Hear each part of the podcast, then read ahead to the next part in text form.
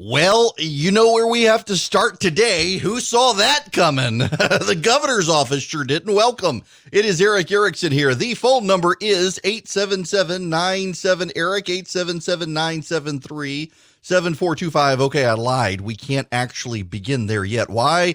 Rain. There is a lot of rain in the state. Uh, it is Rome is just now in the clear, as is Dalton. Um, the rest of you people, y'all are kind of stuck. Uh, now, for those of you listening on delay, we're we're at nine oh six in the morning here, uh, but uh, all the way up into the northeast Georgia territories, there the counties, I should say, not territories.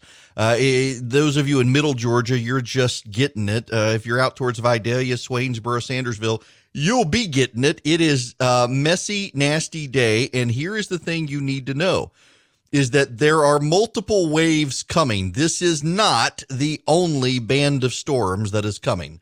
Uh, so you'll you'll see it blow through and think ah, we're done, and then you'll get hit again. Now, okay, okay. Let me play you the audio before we delve into this. I told the governor of Georgia, Brian Kemp, that I disagree strongly with his decision to open certain facilities which are in violation of the phase one guidelines for the incredible people of Georgia. They're incredible people. I love those people. They are they're great. They've been strong, resolute, but at the same time, he must do what he thinks is right. I want him to do what he thinks is right. Uh, but I disagree with him on what he's doing, but I want to let the governors do. Now, if I see something totally egregious, totally out of line, I'll do. But I think spas and beauty salons and tattoo parlors and barber shops in uh, phase one, we're going to have phase two very soon, is just too soon. I think it's too soon. Now, interestingly enough, uh, the gov the president's core supporters are the ones who want the state reopened ASAP. The governor's the president's core supporters are the ones who think this was all an overreaction to begin with, that we never should have shut down and that we sabotaged the economy. Some of them going so far. In fact, I saw a sign at one of the protests yesterday that that uh, people die every day. I don't think that's the prevailing sentiment, but that's certainly there. Uh, you've had some people say that they would take one for the team, essentially, just to get the economy reopened. So the president's core supporters are the ones who want the country reopened. Uh, concurrent to that, uh, they're trying to split the baby now. This this is the this is the most fascinating aspect of the Trump presidency in my mind. And, and you know, so let, let, me let me set a few parameters here as, as I go forward. Not trying to offend anyone. Number one, number two, the lieutenant governor is going to come join me at the bottom of the hour this morning. And number three, uh, John King, the insurance commissioner, is going to join me at eleven thirty. So be around for the third hour for that. Um, this is the most as this is the the most fascinating aspect of the Trump presidency to me. And it is why so many people say it, it is a cult of personality. And again, I'm not trying to be insulting. Just bear with me here. Let me explain this to you. There are more often than not in this administration, very much like with Obama and, and progressives, but more so with this president, just given the, his speaking style, there are a whole lot of people who support this president who try as they can to never disagree and try to rationalize in some way their accord with what the president says. And we're seeing that in this phenomenon as well, that, that no one can ever say they disagree. And you know, I, I got to say, this this puts me out of line with a lot of my friends, and I get in trouble with a number of people on this because when George W. Bush was president, eh, I was perfectly fine and felt totally comfortable disagreeing with that president. And and you know, the president's team would call me at home and try to convince me that I was wrong or that I should be on the team. But I, I never felt under assault by his supporters. And with this president, if you dare to disagree with him, if you're on the team and you dare to disagree, you can in some way be a heretic. It's just, it's a very fascinating dynamic. And, and, part of that, I think, is the insecurity of the position. This president won. He won fair and square, but he lost the popular vote. And the left has been attempting to deny him legitimacy ever since. And so there is this, this aspect of circle the wagons defend the man at all costs. And I get that, I do, but that's not my nature. If if I disagree, I tend to speak up. I have spoken up on on this Governor Kemp situation, a man I dearly uh, respect, admire, and consider a friend. I, I I think it's too soon to reopen. Notice that in the president's criticisms of, of Governor Kemp, he's not saying it's too soon to reopen. It's just too soon to reopen these particular businesses. And therein we find uh, the, the aspect that the president's core supporters are going with that his supporters want businesses reopened. They want them opened yesterday. They think that small business owners and sole proprietors are being hurt. The governor provides a plan for the sole proprietors to reopen their businesses and the president's word, nah, not those businesses. The governor's right, but the president's right. It's a fascinating way to split the baby on this. That yes, the governor is right, but he picked the wrong businesses. Now, let's explain why the governor picked the businesses he picked. Because you do need to understand that aspect of this to understand why the governor made the decision he made. There are a lot of small businesses in Georgia now in desperate straits. Savings are being wiped out. The business owners, many of them sole proprietors, they didn't get stimulus checks because they made too much money.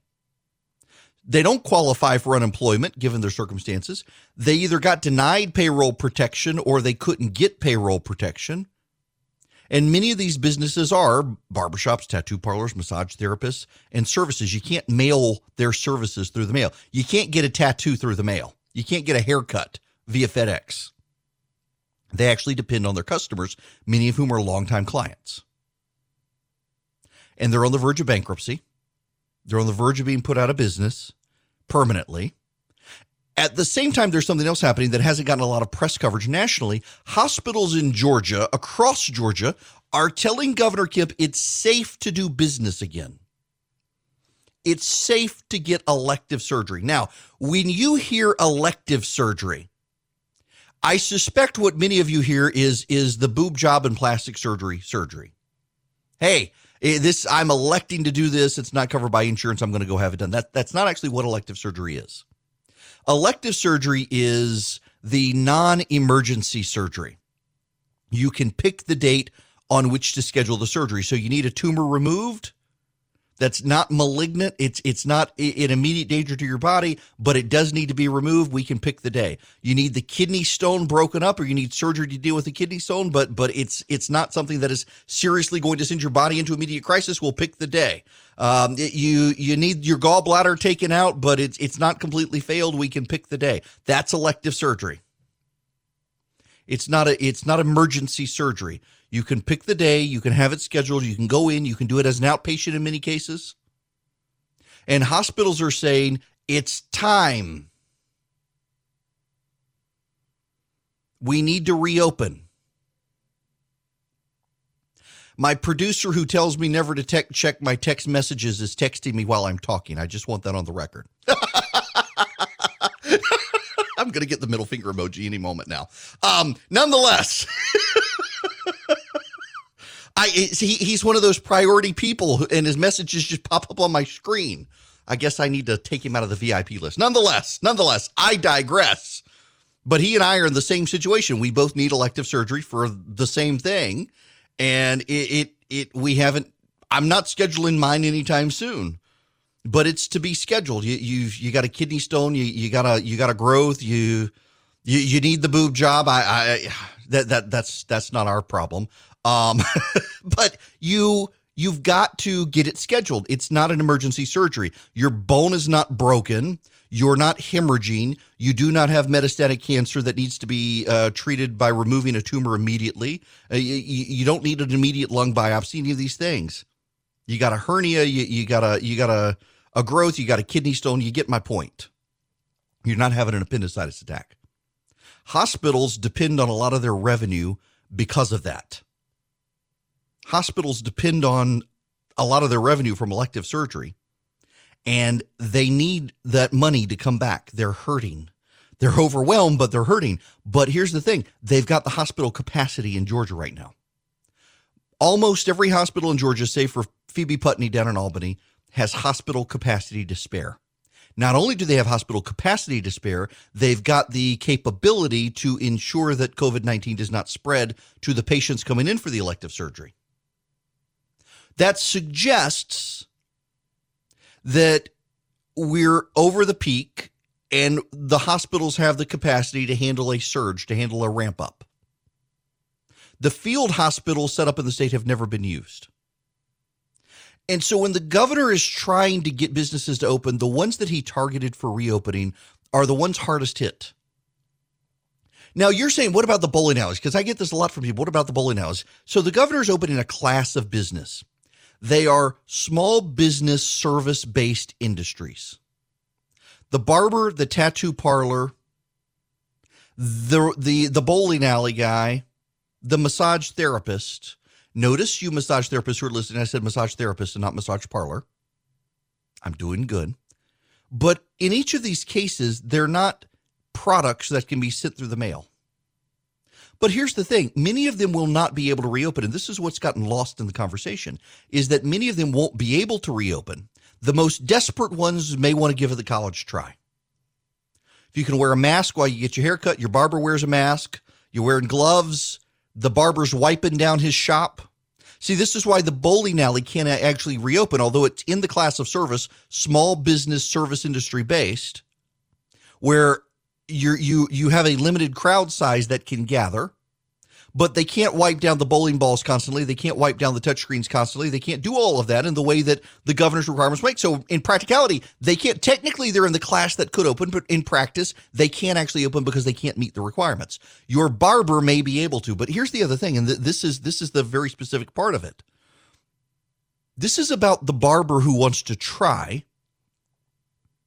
and allowing him to do it without getting ticketed, fined, arrested by making him run afoul. The nail salon, the tattoo parlor. I mean, when you think about it, a lot of people think, well, what, what, what the heck with this tattoo parlor thing? What? I, I don't have tattoos. My wife does. She uses the same guy for all of them in Atlanta. And it is very possible if she was to get one, not that she will, uh, um, she would wear a mask. He could wear a mask. She could turn her head away from him. And she knows him. And he knows himself.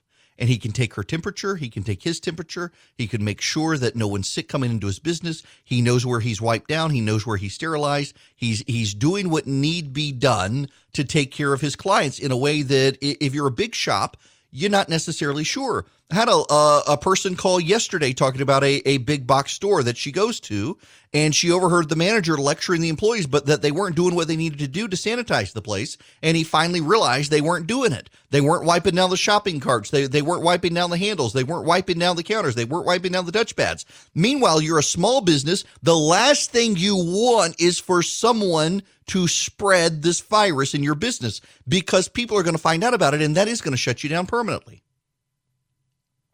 That's why the governor did what he did because actually these small sole proprietor businesses are the ones hardest hit economically and the most likely to be able to ensure, sanit- ensure sanitation to reopen. That's his explanation. Now, feel free to disagree. I still think we should have waited a week or two. The president's position is not that we should have waited a week or two, but that it should have gone to bigger businesses first, not smaller businesses. I actually think the president's wrong on that. I think the governor's right. The small sole proprietor is better able to regulate the sanitation. So eh, that's the explanation, and that is the lay of the land. Ultimately, it's very interesting to see the dynamic, though, that it is the president's core supporters who want Georgia reopened, and they want it reopened yesterday. They're upset with the governor for waiting until Friday. And now here comes the president, and the president says, yes, slowly, but not these businesses. And those are the ones the president's supporters were rallying to the small businesses that are going to be hurt. Not the chain stores, not the big box stores, not the big restaurants, but those small businesses. And now that he said this, of course, many of them will change their position because they, they can't they're they don't allow themselves to have any distance between themselves and the president's position. So they'll say Brian Kemp was right, but he chose the wrong businesses. When on Monday and Tuesday they were cheering the governor on for picking the right businesses to reopen, people scratched their head about the bowling alley one, but they kind of understood that you know those bowling alleys practically under the standards aren't going to be able to reopen. Here's the bottom line, though: we have the hospital capacity in the state. The data has been with the the the governor. There is one blip today, though uh, there's a website called rt.live, rt.live, and you can see the, the rate of transmission live. Essentially, RT stands for rate of transmission. If it's below one, the virus isn't spreading. If it's above one, the virus can spread. The higher it goes, the faster the virus spreads. Georgia has been below one. Given some of the late data that's come in, Georgia's gone back above one. But there is a caveat there according to the Department of Health, the data that has come in is actually old data, old tests, not current tests. And so it suggests that uh, the rate of transmission is still in decline and RT is still below one based on their metrics. That's that's good if they're right. Man, I I, I gotta I gotta play this for you. Uh, or I gotta read this for you. By the way, coming up, bottom of the hour. Uh, is the lieutenant governor in the state, but I, I, I really in commercial break got this email from Sandra. I was shocked when I read your loyalty and viruses this morning. I have listened to President Trump most every day since the whole virus thing state, st- stated, she said. I think she meant started. Maybe I missed it, but I have never heard him say one bad word about Governor Kemp. In fact, one of the journalists, in air quotes, or in real quotes, asked him about Governor Kemp's intentions to open some businesses, and he complimented Governor Kemp and said he knew what he was doing, or words to that effect. You did not offer any evidence in your column as to what exactly President said, which would lead you to believe he threw the governor under the bus. I'm much more disappointed in you than the president. Uh, how about they had a private phone call that was confirmed in the media by both the White House and the governor's side, uh, where the president signed off on his plan until 24 hours of bad press? And then the president last night said this I told the governor of Georgia, Brian Kemp, that I disagree strongly with his decision to open certain facilities which are in violation of the phase one guidelines for the incredible people of Georgia. They're incredible people. I love those people. They are they're great. They've been strong, resolute, but at the same time, he must do what he thinks is right. I want him to do what he thinks is right. Uh, but I disagree with him on what he's doing, but I want to let the governors do. Now, if I see something totally egregious, totally out of line, I'll do. But I think spas and beauty salons and tattoo parlors and barber shops in uh, phase one, we're going to have phase two very soon, is just too soon. I think it's too soon. Okay. So he tells the governor to go forth and carry out his plan. By the way, this has been confirmed by the White House. Before the president's statement yesterday, the White House confirmed it. The governor's team confirmed it. They had spoken, they'd spoken with the vice president, explained what they were doing and why. The White House was okay with it. And then there's all of that bad press. I played for you yesterday, all the clips of all the bad press. And, and now the president says he strongly disagrees. He, uh, y'all, if you can't interpret that as throwing the governor under the bus after 24 hours of bad press, I, I, I can't help you because that's what it is. Um, it, it is the, the, the fine nuance of, of the president's supporters trying to, trying to carve out a path between these two to avoid the implication there. But I can you not at least acknowledge it looks bad when the president says he strongly disagrees with the governor after telling the governor that he was okay with it? I I, I got nothing. For, I listen. I I have I have gotten to the point in my life where I realize life is too short for me to try to defend stuff for people who only hear what they want to want to hear. And and the the the the cult of personality partisans there. I okay, whatever. Now, what are we going to do? Is the governor going to change his mind? Is he going to? I don't think he's going to change his mind here. One thing about the governor of Georgia is he doesn't like to be bullied, and he doesn't like to look like he's being bullied. So I don't think you're going to see him change his mind. Now, maybe, and maybe he can come out and say, look, in the last 24 hours, the data has shifted. And that is a, a justification for him to change that it, potentially it is because we are now based on the the overall metric above uh, the rate of transmission is above one again, and it you got to be below one to start um, opening businesses, and it shifted. Although they have an explanation for it, I don't know. Coming up, the lieutenant governor is going to join me. Maybe he'll have some answers. We will figure it out. Welcome back. It is Erick Erickson here, the Erick Erickson Show. The phone number 877 Eric 877-973-7425. Joining me by phone, the lieutenant governor of our great state, Geoff Duncan. Good morning to you. Good morning, Erick. You have the high risk of either hearing lightning in the background or one of my kids screaming. So I'll oh, it, it is the exact same thing here. The exact same thing. I, I, can hear a kid running around, probably doing something dangerous behind the soundproof doors, and it is lightning here. we live the yes. same life. yes, this is true. Uh, okay, so yeah, I, I got to ask you out of the gate here. What what are your thoughts on on this reopening plan, particularly in light of what the president said? Well, uh, you know, really supportive of, of both the president and, and the governor have both shown great leadership through this entire process. I mean, you know, certainly nobody runs for office thinking pandemic is going to be, you know, on the top of your of your to do list each and every day for an extended period of time. Uh, look, this is about very small incremental steps, and I think details do matter. Um, you know, in a day and age where it seems like five second sound bites dominate decision making in too many places. Uh, you know, this is about taking very small incremental steps with just a very small handful of businesses that essentially the government had walked up to with just a you know an hour's notice, sort of, and said you got to just shut your business and walk away from it. This the, the details of this are that there's so many steps and and and and rules and regs around having to be safely operating uh, with your consumers. And so, look, I think these are these are great first steps to take, but they're just small this is step one of a thousand probably that we're going to have to take and and uh, you know make sure that uh, you know we continue to keep the health and well being of Georgians at the at the at the foremost. Well, you, I'm glad you say that because I, I, I get the sense. Uh, take for example the bowling alleys. I understand why it's on the list and that they're they're small businesses, often sole proprietor service based, but that in practicality they probably won't be able to open because they won't be able to meet the standards, even though they're on the list.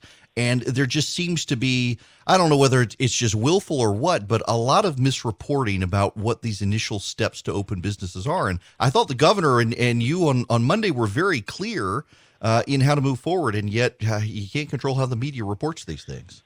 Yeah, you, you can't govern 11 million people based on what you read on social media or in the bottom of a blog. Uh, I've started picking up the phone two weeks ago and cold calling CEOs and small business owners across the state and I mean big, big businesses and small little, you know, shops, and and and wanting to understand the nuances of their business and their strategy to go forward, and their industry, and and some of the things I discovered were were eye opening to me, and that it really it hammered home the fact that no two businesses are going to recover the same through this. No two industries are going to be able to have the same practices and standards in place because this ultimately comes down to we can talk about government oversight and all of that and, and in certain lanes that's very important but this is all about consumer confidence, right? I mean, you think about the the economic side of this. There's really two crises that we're facing. One is the standard recessionary pressures, right? The textbook says when a recession starts to move in, you've got issues with lack of liquidity, access to capital, unemployment. But the other thing that's new to this whole slowdown is this throttle on the consumer. No, every business has got, you know, a restricted flow to their consumer. And so everyone's going to have to gain consumer confidence, right? Uh, whether it be a Waffle House or whether it be a, you know bowling alley or any other business, they're going to have to make sure they have the standards in place because the consumer is expecting it. Yeah, it's and you know, for example, I, I just found yesterday Amazon has their disposable good uh, sanitized masks back in stock. I, I'm I'm baffled by the way when I go to the grocery store seeing all the people with these surgical masks on where I've been looking for them for weeks and can't find them and and so yeah the supplies and stuff I guess aren't there necessarily for all of these businesses to get back and, and going but at the same time there is the other issue here and that is, of course, the, the, the state tax revenue system. You, guys still have an, an open ended budget for next year. We're going to have clear revenue shortfalls. And I, I mean, what are you looking at as far as the state financial projections go with all this? Yeah, so you know we're we're in active daily meetings talking about strategy. Uh, you know the posture of the General Assembly is that we suspended uh, our session uh, about five weeks ago, and uh, you know, the only piece of business that the Constitution says we got to close out before July 1st is the budget uh, for 2021. And uh, certainly that process is going to look a lot different than we thought it was going to look two months ago. Uh, you're obviously going to be dealing with declining revenues uh, from sales collection, and then you've also got new pressure points in the budget. You know, things that you never thought you'd be spending money on, and then you also have federal involvement. And so we're actively working together with the House, the Senate, and the governor's office to understand that process. And and certainly we're going to have to get back in and uh, and make some tough decisions. And certainly it's it's going to look a lot different than we thought it would. But uh, it is definitely one that we're paying attention to. Now, every time you and I have talked, uh, education seems to come up, and I'm, I'm going to force it into this conversation right now because I know it's an issue you care about. And I continue to hear, particularly in rural parts of the state, uh, kids are are suffering more with an education lag because of access to technology and, and not being able to meet with teachers. And it seems like if this goes on, particularly if, if the White House is right, we may see a resurgence in the fall, that this could become a real problem where kids in rural areas fall behind more academically than in urban areas. Well, you know, I think you and I have talked about this before, but, you know, we live in Forsyth County.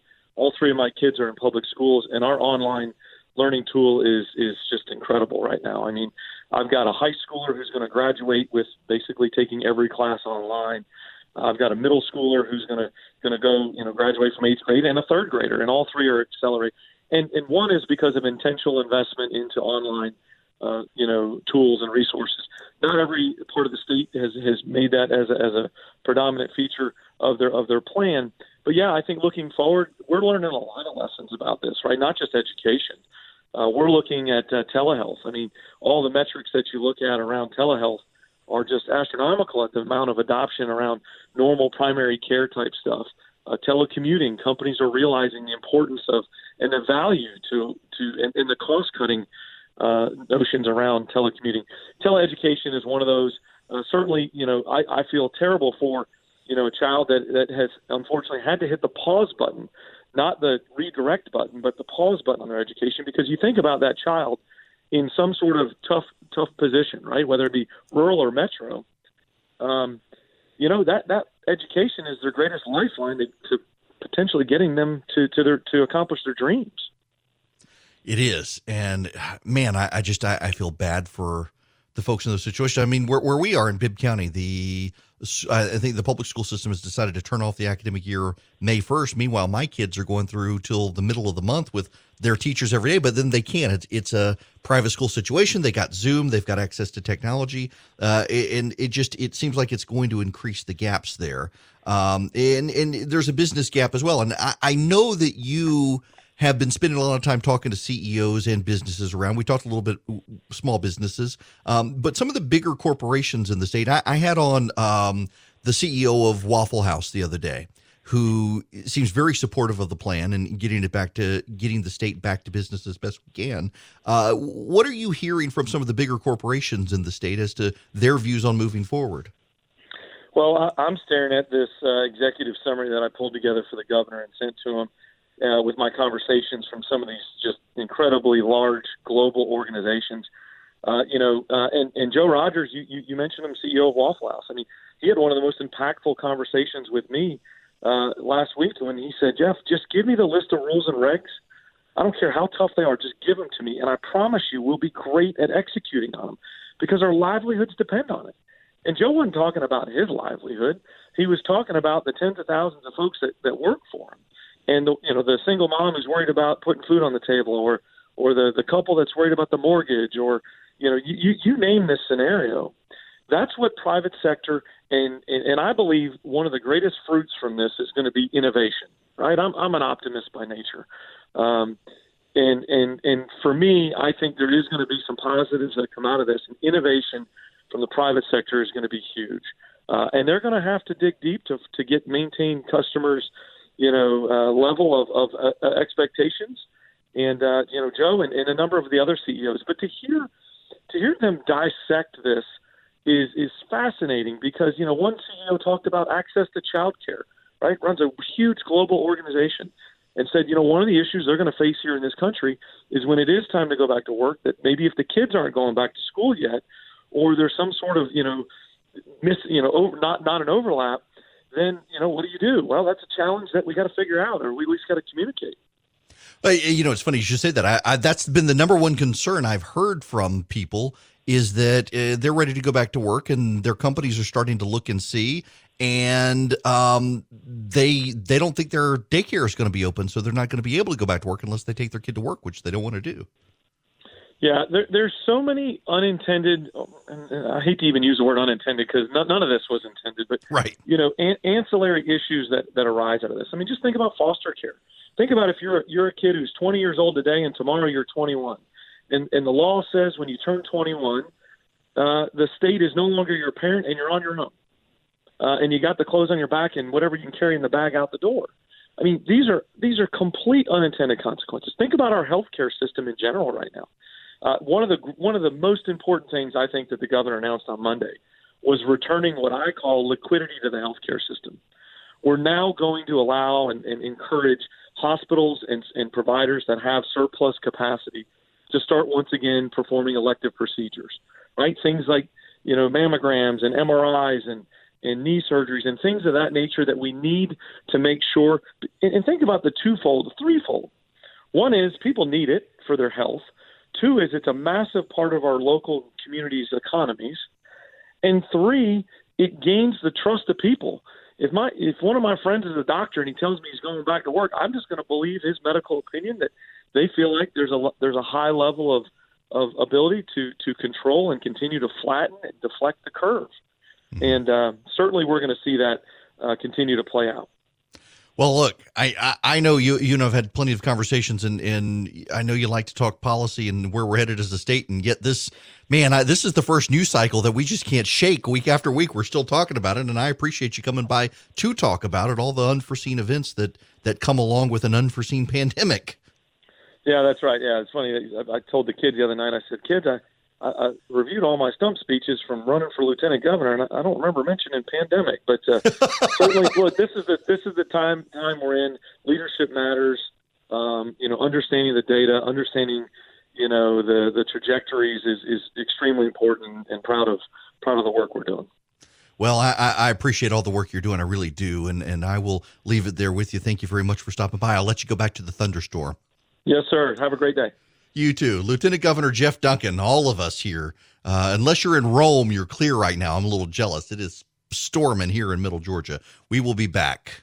You know, th- there really are so many just un- uh, uh this is unforeseen. The whole situation is unforeseen. We can, we should, and can acknowledge uh, that um, nobody saw pandemic coming, and then there's the ancillary fallout as well. That we're we're now seeing things we knew might be problems and realizing that some of them are problems and some of them are not problems. Uh, and concurrent with that, you've also got people pushing their agenda. So, for example, so exam- uh, uh for an example, uh, you've got uh, CNN. Where is this? Um, uh, yes. I, I, saw Charlie flag this on social media. Yeah, let me play this audio. I haven't even heard this audio. I don't even know what it says, but I know it's on CNN, so there's no profanity. Let me cue this up and play it. We can listen to it together. I will I will use my my brilliant mind to offer conservative commentary based on values and principles on a TV news clip I have not yet actually heard. What about the effects that are harder to see? What is this pause in the Industrial Revolution doing to the chemistry of our sky. Locals in northern India say they can see the Himalayas for the first time in decades. And before and after satellite imagery shows how nitrogen dioxide pollution over North America's big cities is down by as much as 30%. But the blanket of heat trapping gases around our planet is still thicker than ever. And there seems to be this perception that maybe the virus has helped humanity buy some time when it comes to global warming. What's what's wrong with that assumption? Um, we'd have to keep doing this even more and do it for the next 30 years to really begin to bend the curve on the greenhouse gases in the atmosphere. It's kind of like having a really huge bathtub uh, in the sky filled with pollution, and we have the faucet pouring, pouring, pouring more in. And all we've done is kind of turn down the faucet a little bit, but it's still filling up. Thanks to the current oil crash, when the lockdown is lifted, we'll see the lowest gas prices in generations. And with Donald Trump's Environmental Protection Agency gutting dozens of regulations, experts say a spike in pollution seems inevitable. Both the EPA and Earth Day were born when the air and water got too foul for everyday Americans to ignore. 50 years later, science is warning that the storms, floods, and fires of the climate crisis are growing too frequent and too severe to ignore. Saving what's left will take everyday folk everywhere, deciding that their planet deserves more than one minor holiday like a dead president, deciding that to save life as we know it, every day should be Earth Day. Virologists for years tried to warn us that an invisible enemy would come out of the jungles if we just kept cutting all of them down and they were right. So, if any good can come of this, Allison, maybe it's it's an understanding that the climatologists who are warning about the invisible enemy up in our sky and in our seas, maybe we should take them seriously too. Wait a second. Wait a second. Every day should be Earth Day. Virologists for years tried to warn us that an invisible enemy would come out of the jungles if we just kept cutting all of them down. What? Hang on. What evidence is there that deforestation caused the coronavirus? I thought CNN was in favor of science. What? There's no evidence of this. Is this a way to deflect from it being called the Wuhan virus? What? What? What? What? It didn't come from the wet market. It didn't come from the Wuhan lab. It came from deforestation. Oh my, this is a cult. But wait, hang on a second. There's there's one more clip. There's one more. I am shocked, shocked that my producer missed this part.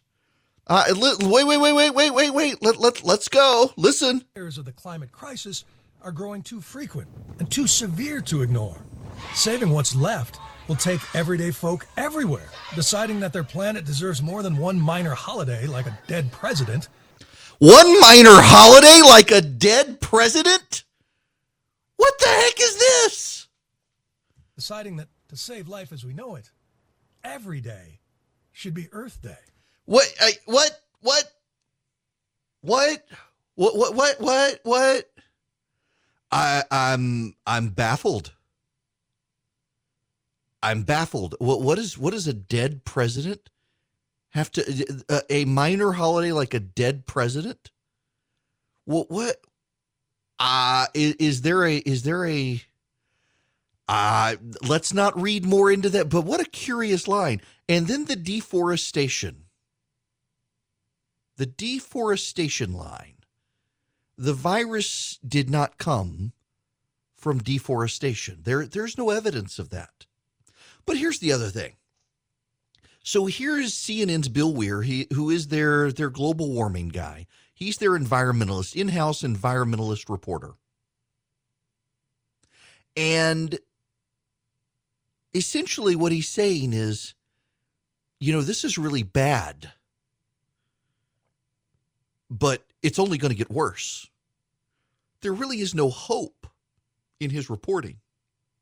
And is that how environmentalists really view this? I mean, essentially, he has on the expert who says, well, we're still polluting. We're just not polluting as much, and we've got to turn it off. What do we have to do? We have all of us are, and this gives you an idea of, of why we're never going to do these things. How many of you are stuck in your How many of you have not been out of your house in a while? And you're not going to get out of your house anytime soon, are you? And yet you're staying in your home, you're not driving your car, and we're still polluting, and we've got to still do more. What more do we do? Go back, it, turn turn everything off, turn the air conditioning off, turn the electricity off.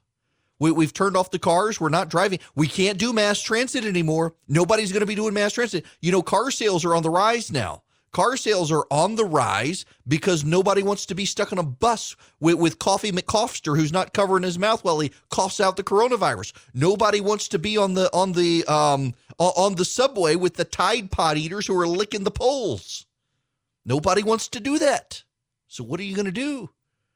I mean, this is this is so yes. Funny, oddly enough, everybody's staying home, not driving their vehicles, not going out not doing these things, oddly enough, yes, The wild is coming back in. The wild is coming back in. The people are home, so the deer are roaming the streets. There were vultures over New York City last week, which I actually found that to be a hysterical story that vultures were seen circling the city. What? Really? God's got a sense of humor there. But the, the the level of desperation there and then the twist at the end that deforestation caused the virus and there is zero evidence for that this goes back to what I was saying the other day. When you go into a crisis with a bunch of presuppositions and you come out and you still have the same presuppositions, nothing has changed. Uh, that says it's about that's all you, and it's a problem with you. And here's Bill Weir who goes into this everything's a calamity, everything's a crisis, and he comes out, everything's a calamity, everything's a crisis. Oh, and deforestation caused the virus, even though there's no proof of it. Uh, why should we take him seriously on anything? Why should we take the environmental? Oh, and Greta Thunberg has reared her head to lecture us as well. Good grief. It's great to have a sponsor of the program that I don't even have to read a script for anything. You know, they send scripts, but I don't have to have one with Quip because Quip is my toothbrush. It's my wife's toothbrush. It's my daughter's toothbrush. It's now my son's toothbrush. We are a 100% Quip household in our family. And I will tell you why. Because with some of those vibrating fancy doodad toothbrushes. They're super expensive. You have to take a charger with you. They're hard to keep up with. Uh, the the brush head size is so big and poorly designed, it doesn't fit in the back of your mouth, so you can't get the back of your mouth and the teeth clean. With the Quip, it is well designed. You can tell that it's designed by dentists and designers working collaboratively. It's a great toothbrush. If you don't know what the Quip is, it's a battery powered toothbrush where every three months they send you a new brush head for just five bucks. So you brush head stays stays clean and in shape. You get a new battery. It's a AAA battery that it works with. And here's the cool thing it vibrates great to clean your teeth. And every 30 seconds, it pulses so you know to change position in your mouth. And after two minutes, after you've got the dentist recommended two minute brushing, it turns itself off. So you don't have to worry about it. There's no fancy charger to carry around or keep up with. You just your toothbrush. And it comes with a great uh, little travel pouch you can put it in. Uh, it's, it's just, it's a great design toothbrush. I've used mine for so long. Every time I go to my orthodontist now, I, I have braces. And every time I go to my dentist, he wants to know if I'm using teeth whitener, and I'm not. I'm just using my Quip twice a day for two minutes, just like Dennis recommend. It is fantastic. It is such a great design. Listen, this sponsor live read is taking longer than it should because I actually do really like my Quip toothbrush. It is the best toothbrush I've ever had, and I hope you'll agree. You can go to getquip.com slash Erickson right now and get your first brush head refill pack for free with your Quip. That's right, your first brush head refill pack is free if you go to getquip.com slash Erickson. It's get, G-E-T, QUIP.com slash Erickson. It is the Good Habits Company, and it is a great toothbrush. Welcome. It is Erick Erickson here, the Erick Erickson Show. At the bottom of the hour, John King, the insurance commissioner, is going to join me. I said in the first hour it was going to be the third hour. It's the second hour. I misread my own calendar. This hour of the program brought to you by First Liberty of Georgia. If you've got uh, if you need to get into the payroll protection program, folks, seriously, go to First Liberty of Georgia. Their website, firstlibertyga.com, firstlibertyga.com. They can get you in. It doesn't matter. You don't have to be from Georgia, but they're a small lending institution here in Georgia. They're building and loan and they are taking care of people. I've been referring a lot of people to them. They wanted to step up and sponsor the program. They're friends of mine. You may know the Frost if you're active in Georgia politics. Um, the, Brant Frost, the the fifth, is the vice chairman of the state Republican Party. Good Christian family, active in politics. I I, I love them dearly. They're, they're just good good friends of mine and I appreciate their sponsorship of the show. And also, they are providing a great service as the payroll protection program is getting refunded. Uh, I shouldn't say refunded; it, it is getting funded additionally, and you'll be able to apply. Get your application and go to firstlibertyga.com.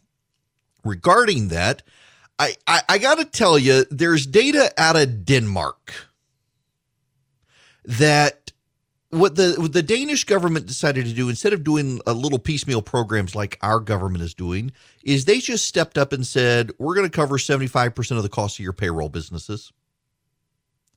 And they're going to pay the employees 75% and what our government has done is the these piecemeal programs. We're going to bail out this industry. Now we're going to bail out this industry. Uh oh, the lobbyists have come for this industry. Let's bail them out too. Now let's fund the the payroll protection program, and we're going to give banks a cut of the money if they do it, as opposed to the government just stepping up and helping everybody. And we're seeing a lot of uh, waste, fraud, abuse, greed, graft, corruption in our process that the Danes aren't seeing because the Danish government just just basically stepped up and said, "Hey, uh, we're just going to do this. We're going to cover for two and a half months. We're going to cover the payroll of all your employees for all the companies that are Danish companies, big or small. They're not going to pick winners or losers. They're just going to do it." And ultimately, they will spend in, in, in per capita terms what we're going to spend doing this piecemeal approach, and they're spending it more efficiently. And what they did is they did retroactive uh, based on pay. So you can't suddenly give your your employees big pay raises and have the Danish government cover it. They they looked backwards several months and did it that way. We should have done something like that, but we didn't. Uh, and uh, there there's a fundamental flaw there, and that's going to cause us I think, to more slowly rebound out of this than otherwise. Uh, and, and that's part of the problem. We, we don't really have any strong leadership in this country at that level to be able to, to steamroll through over this stuff. And now you've got the Democrats and Republicans in Washington fighting over state bailouts. The Democrats want state bailouts. And Mitch McConnell says, nope, not going to do it. Doesn't want to do it. Uh, he wants the states to if if they're bankrupt, file bankruptcy. And you need to understand why he's doing this. He's right, actually. Because a lot of states took a lot of gambles on a lot of pension plans in their states. And they assumed that the government would bail them out if something happened. Something has happened called COVID 19. And now they want a government bailout. And, and McConnell's point is that they shouldn't get a bailout because they were too risky to begin with. They, they were too risky and because they were so risky, they made a lot of bad bets, and now it's come back to bite them. And I, I personally think he's right. Now, uh, for those of you just joining us, I will play the audio again. If you haven't, it's been all over the news this morning. I don't know how you missed it, but if you missed it, let me play the clip again. I told the governor of Georgia, Brian Kemp, that I disagree strongly with his decision to open certain facilities which are in violation of the phase one guidelines for the incredible people of Georgia. They're incredible people. I love those people. They are they're great. They've been strong, resolute, but at the same time, he must do what he thinks is right. I want him to do what he thinks is right. Uh, but I disagree with him on what he's doing, but I want to let the governors do. Now, if I see something totally egregious, totally out of line, I'll do. But I think spas and beauty salons and tattoo parlors and barber shops in uh, phase one, we're going to have phase two very soon, is just too soon. I think it's too soon. You can say that's not the president throwing the governor under the bus you can say that, but considering they had a private call and the president was good with the plan and only said that after public pressure mounted and major media criticism came, it, it sounds to me like you threw him under the bus. Now, I know there are a lot of people trying to say no, no, try, trying to keep harmony, try, trying to rationalize, but uh, I look, I, I'm I'm so over trying to rationalize and reconcile stuff. I'm just calling it like I see it. Feel free to disagree with me. Um, it, that that's fine. You're not going to hurt my opinion. But when when you have a private call with the president, and he says uh, he's good with it, and then publicly says I, I strongly disagree and told him so. Yeah, that that's that's not good. Now there are a lot of you out there who have concerns on this, and we actually are. We, we got open phone lines here. I would actually be curious to hear your take on this. I'd be curious to hear your opinions, and you are more than welcome to call in 877 97 Erick, 877 973 7425. Now, call in if you want. It's okay. I want to I want to move to something else though, a different government official. Have you heard the interview between Anderson Cooper and the mayor of Las Vegas? Mayor Goodman in Las Vegas. This woman is a piece of work. I want to play for you some of this interview. I just want to put up for our viewers. This is a, a restaurant. Anderson, you are tough. no, I'm not We're talking. back I'm just to China. This isn't China. Yeah. This, This is, is a- Las Vegas, Nevada. wow. Okay, that's really ignorant. This is a restaurant. And the That's yellow circle, say that's an ignorant, that- ignorant statement. That's that's a restaurant, and yes, it's in China, but there are human beings too. That yellow is a person who's in, who is asymptomatic and infected, and all those other red circles are other diners who that one diner passed the virus to. All those other people became infected in a restaurant that had air conditioning, and they believe it was the air conditioning which helped the virus And, spread to all those other people. You remember the Legionnaire's disease in 1976 in Philadelphia came all through the air conditioning. You don't remember because you're younger. I do Typhoid remember. Mary, Typhoid Mary, who I think passed away. Well, anyway, during the late 30s, rode the buses, was a, uh, a cook, and she was asymptomatic, and she spreaded a a, uh, a, a fear of getting typhoid, and she never showed a sign of it. And she lived most of her life quarantined. The reality was, I think 58 people passed away from typhoid. And so we're aware of this. We learn from history. We've had Ebola. We've had the West Nile. But- we've right. had polio. We've had these horrific, None of those were as painful- infectious in Las Vegas. I mean, you didn't have people with Ebola on a casino floor. You know what? If you Well, did, we don't know that. well, yeah, you, you do because if you had it, neighbor of mine died from West Nile because the swimming pool on the next property was filled with mosquitoes, and the people who had abandoned the house left the pool full. So we I- I- live with this. This is part I- of I life. just as mayor, the aren't you- challenges. Uh,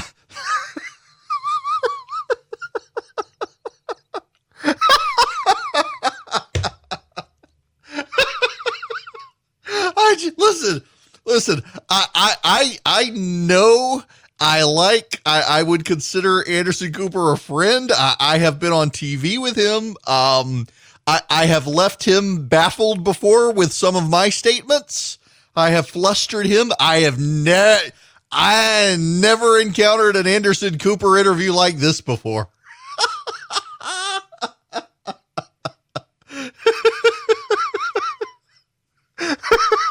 now, this woman now, now this is this is Oscar Goodman was the very famous mayor of Las Vegas for for eons. He's still alive, but but very old now. So his wife took over for him. You should know that the mayor of Las Vegas is really more of a ceremonial figurehead than anything at this point, the, the way the county government is structured.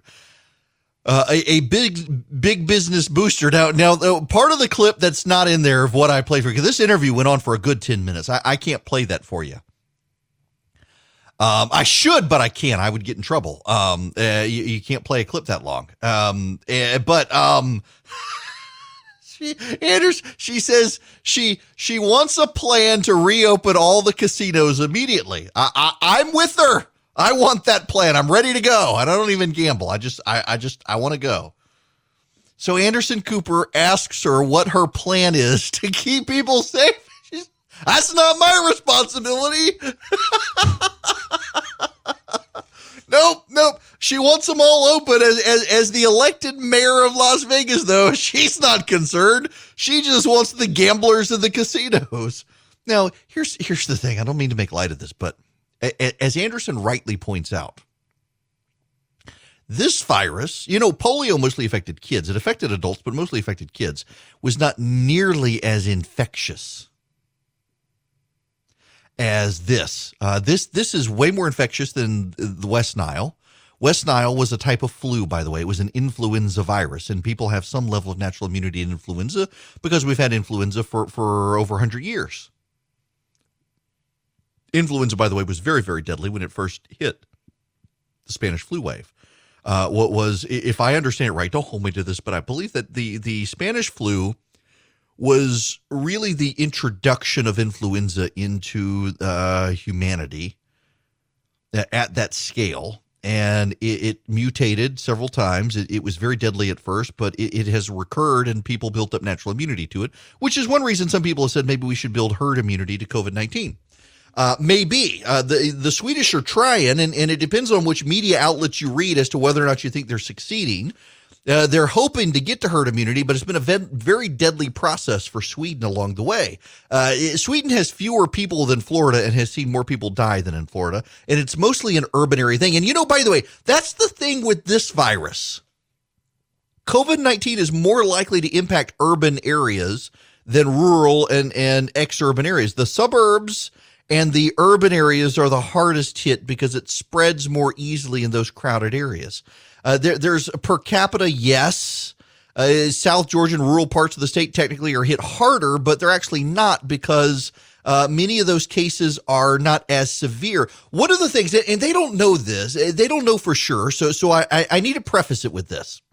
They don't really know for sure, but there is some rampant speculation among scientists that the difference between people who get it really bad and people who don't get it very bad is the duration of exposure. The, they know, for example, with influenza, that when you come into contact with something, someone who has influenza and you get it from them, if you've only had brief contact with them, you're not going to get a bad case of influenza. But if you come into contact with someone and you have prolonged exposure or deep exposure, so say it's the difference between passing someone in the grocery store who happens to breathe water vapor that you inhale and it has the virus versus kissing that person. You kiss that person, you're going to get a worse case of the virus and they believe there there is some uh, there anecdotal evidence, but enough anecdote now that they're beginning to consider it data. That it, that's the very same way that this happens too. That the coronavirus, the the depth of your symptoms depends on the the the depth of your exposure. Very interesting to think about. And so that makes the person like, for example, I know someone. I won't give you the name of the grocery store. I, I don't want to disparage the grocery store, but uh, I, I, know someone. I've mentioned this that there was a. Uh, I have someone who is a listener to this program. Who I've I just we we don't know each other in person. We know each other over really the internet. Uh, we, we've exchanged messages mostly on Instagram over over time, and he got the virus. He got COVID nineteen, and he had not left his house except to go to the grocery store went to the grocery store, came home, and about four days later started feeling bad. And that's the only place he'd been. And he's a veteran, and, and the VA really took care of him. Uh, he, he's just effusive in praise with how the VA handled the situation. But he is he's on the mend already, um, but was brutally sick for about a week uh, and still exhausted, but on the mend. And I I've, I know more than one person who's gotten this virus in similar circumstances that uh, in passing contact they got a mild case, and I know a couple of people, one of whom actually was in ICU. And I know a couple of people now who have died of the virus. Uh, one, a longtime family friend of ours, I haven't seen, seen him in years. He's a friend of my parents, uh, got the virus and died. And then I, I, know a couple other people who died as well uh, from it. Uh, I know a couple people who were in ICU with it. And then I know a, a number of people who got it and were just home and at first thought they had the flu, but then decided it must be this. And sure enough, uh, not all of them got tested for it, but their doctors decided they had it. But several of them did get tested for it, and they had it. Uh, and, and, it all really depends on uh, the the depth of exposure. It seems. It seems. Again, don't hold me to that. But there's more and more speculation on that from scientists. And you know, there are these weird symptoms cropping up too. Like 40% of people, their blood overly clots. And so now they're thinking they need to start giving people preemptively blood thinner because uh, they're they're seeing particularly in the Atlanta area the strain of the virus, the mutation of the virus that that is spreading in the Atlanta area. People are seeing blood clots from it. It's a just a it is a weird virus. There's still so much we don't understand, which all gets back to why they wanted people to shelter in place. They didn't want hospitals to be overwhelmed. They didn't. They needed to stop the community spread. They didn't need hospitals to be overwhelmed, and there's still so much about the virus we don't know. Um, is it right to reopen the state, though? Uh, coming up at the bottom of the hour, I want to talk to John King. He is the insurance commissioner. He's been going around the country setting up field hospitals, uh, helping be in charge of the supply chain and the like. Uh, great guy. Looking forward to talking to him. Hope you'll be with me. Coming up, though, when we come back, what do we have? Oh, yes. YouTube censorship. We should discuss that. I have too many windows open on my screen during commercial break. I just got an email from Coliseum Health Systems which is typically where I go to the hospital. Man, it, you know, so I I'm I guess I was. I don't know that I still am in, in a high risk uh, category because I had clots in my lungs several years ago, and they they did some damage to my lungs. Uh, I still have a couple, and Coliseum is typically where I go. we have in in Macon, honest to goodness, I kid you not. Uh, a couple of years ago, was having problems and went to the ER, uh, not at Coliseum or any of the Coliseum hospitals. Uh, those of you who know, you know, went went to the ER, and I sat there for three hours. Uh, pain in my chest, struggling to breathe, uh, and my blood oxygen level was at ninety two percent. So they, they put me in a in a chair, said someone would see me three hours later. Wound up going to uh, Coliseum, had more clots in my lungs. Uh, thankfully, they were able to take care of me. I've I've never gone to the other place. Um, so uh, they're they are sending out an email saying that they are open for business in their ER. Don't be afraid to come to the ER. They're screening people at the door, but they know how to handle it. And and don't stay home when you have a serious situation that you should come to the ER. So know that. And I'm hearing this from hospitals around the state of Georgia now. You know, one of the interesting things I, I, there are a number of uh, EMTs, uh, firefighters, and others around the state who listen to this program, and doctors and emergency room doctors. There are a number of emergency room doctors. I, I feel like I could go to any ER in the state and they would know who I am and like me. Thank goodness, because they listen to the program. But I, I'm hearing from from a bunch of them that the number of at home deaths in the state of Georgia has spiked and that hasn't gotten a ton of media coverage.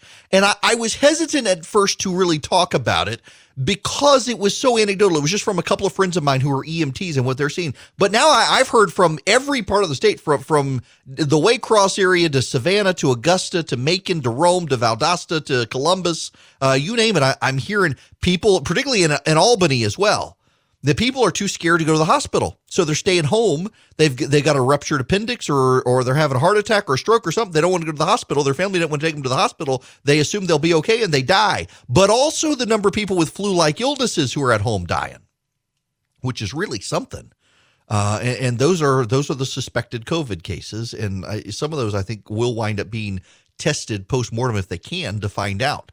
Um, but man, that's something. Go to the hospital now. The, the, the the hospitals are saying come. They've got the capacity. I mean, they want to get back to elective surgery. Got a hernia? You can go get it taken care of now. The hospitals are saying so. They'll keep you safe and be able to take care of it. Uh, that's another issue to talk to the uh, insurance commissioner of the state of Georgia, John King.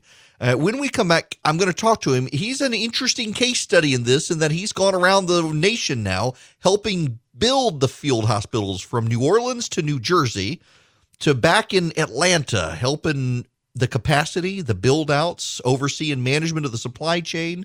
Uh, should be an interesting conversation. Stick around coming up after this commercial break here across the Erick Erickson Show network of stations. Welcome. It is Erick Erickson here. Hope you're having a great day. Joining me by phone, uh, a man I've been dying to talk to given what he's been doing, the insurance commissioner of the state of Georgia, John King, joining me. How are you, sir? I'm doing great, Erick. How are you? I am great. Now, yeah, I, I really have been dying to talk to you because I know you've been around the country, not just here in Georgia, uh, doing things, building field hospitals, New Orleans, New Jersey, and and now back here in Georgia, helping again with with the situation. Can you just kind of eh, give listeners an overview of what you've been up to in the last month or so? It's been uh, quite busy. I was, uh, I think, shortly after I spoke to you the last time, I uh, I got uh, orders to uh, report back to duty to uh, Fort Sam Houston in San Antonio, which is the Army North headquarters, which is the Army component that supports all responses in uh, uh, for the Department of Defense for the land component. So we work with FEMA, we work with the states, and my first mission was to go to New Orleans and build help build out the Morial Convention Center and work with the great folks in, in New Orleans building a hospital capacity. Soon after that was uh, turned we turned that over to the local authorities. We moved to to uh, New Jersey, and we started building uh, Edison and Atlantic City, and uh, we started working up in uh, Newark. Uh, so I, I've been I've spent a lot of time going up and down uh, the highways of uh, the great state of New Jersey. well, you, you say great state of New Jersey. I hear quotes around the word great. that is you're correct. yeah, yes, yes. now, let, let me ask you though, your experience on the ground. Uh, can you relate, uh, if you wouldn't mind, how you're seeing the virus impacting these states? What the you know the the challenge in, initially is getting good, clear um, modeling information, but then balancing out with the with the reality of the ground of where where the hotspots are, where is the bed capacity, where is the ICU capacity in the states.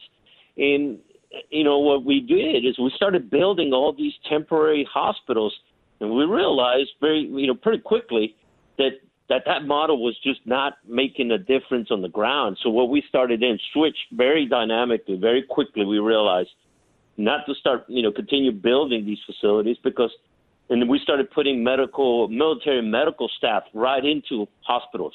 Uh, we did that at University Hospital in in, uh, in Newark, and that is turning the tide a lot more effectively.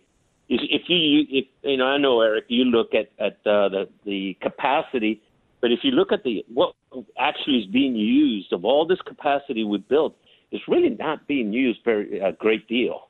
I mean, well, you know, you I, I wanted to ask comfort, you about that. Yeah. Yeah, go ahead. No, no, you know, he brought the comfort to New York, and if you look at the patient loads, it's, it's pretty small. Uh, because it, you know it takes a lot of infrastructure to build to bring, build a field hospital and to make it into an ICU capable. And so we realized very very quickly, and we changed our we changed our strategy very quickly, and then start putting med- in military medical staff into hospitals, and that is really turning the tide rather well. Well, so regarding the tide now, of course, the governor wants to slow roll and open starting this Friday. The the president has said he disagrees with the class of businesses to do it. My understanding is a lot of it has to do with uh, sole proprietors, small businesses that that didn't necessarily get PPP. At least allow them the opportunity if they can maintain some standards. And meanwhile, we we still we've got some conflicting data, I guess, depending on which website you look at, as to what's actually happening with capacity in the state of, of Georgia. And uh, what what's your information or, or your your standpoint there on capacity in Georgia and our ability to handle any surge? I, will tell you, we, there's incredible capacity. Georgia has a, a, you know, and especially in the metropolitan areas, we have some fantastic, uh, you know, very professional administrators managing that capacity.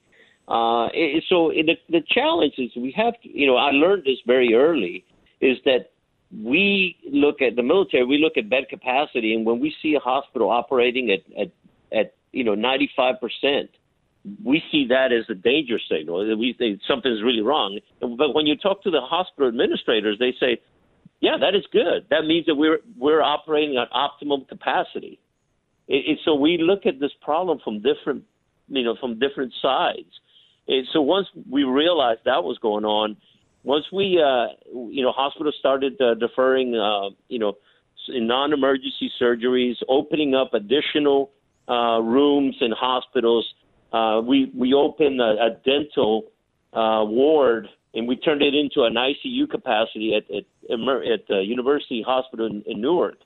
That gave us additional beds and you have you know you have oxygen available you have medical staff you can you can you, building something from scratch and having to pump oxygen and and all the other gases that you have to bring into a, a temporary facility is really hard work and it's very expensive Oh, I, I would have bet so. Now, what's your prognosis here in the state? And and I I I, I, do need to get into and uh, let you let you transition how you want into the the insurance situation in the state with people and testing and all that. I uh, you know, prognosis is, is good. I mean, the governor, you know, issued his announcement, and, and of course, you know, everybody's is, you know, everybody's is is funny because everywhere I go, somebody shows me a different model. It, it is to suit their political their political agenda. You know, my model is better than your model. It, right. It's, it's kind of you know it's kind of sad and and, and, and ridiculous. Uh, so what I really look is what what is the bed occupancy? What is the ICU capacity? What are the ventilators? and and we I think they're doing a really good job of managing that. Um, it, we, we're realizing now that you know we got to get you know our testing up, so we can then identify where the hot spots are, and so we can then isolate them and make sure that the, spread doesn't continue. Um, so we're you know we're going after that. Uh, so I think the prognosis is good. I mean the, the governor, just you know I've seen uh, several governors that that that went very draconian, uh, and that's what the people are challenging. You know, we we are, you know, we we live in a wonderful country. We have a Bill of Rights that guarantee a Bill of Rights doesn't get suspended because of t- pandemic. Right. And, and uh, so there's no provision for, and, and you know, in people's idea that oh yes, we need to lock everybody down. It probably works really well in North Korea and maybe parts of China, but it, it just doesn't work well for for our society. And so I think that, you know, and the governor was very clear. He, he didn't ask us to suspend our common sense. He says, look, take take prudent, you know, uh, uh, responses. We're going to remove the, um, the threat of the government, but please still continue using your common sense. Right. Yeah, and and I always worry about some who don't, but it does seem like, in fact, I saw some data that only about 20% of people changed their behavior because of the shelter in place order because most people already knew they needed to, to curtail what they were doing outside and, and how they were going about. So, what, from your standpoint as insurance commissioner now, what, what's keeping you occupied uh, related to the virus as insurance commissioner? what really is um, what I'm working on is how do we how do we start opening up slowly, prudently? How do we make roll back some of the uh, some of the provisions that we made for for our industry that we regulate, and how do we protect uh, consumers to make sure that they're that they're in a position where they're not going to get burned. And obviously, there's a lot of people have been damaged economically, and uh, and so we have to start really thinking very clearly and very and communicating very clearly with the industry, and how do we ramp ourselves out of this crisis back into normal.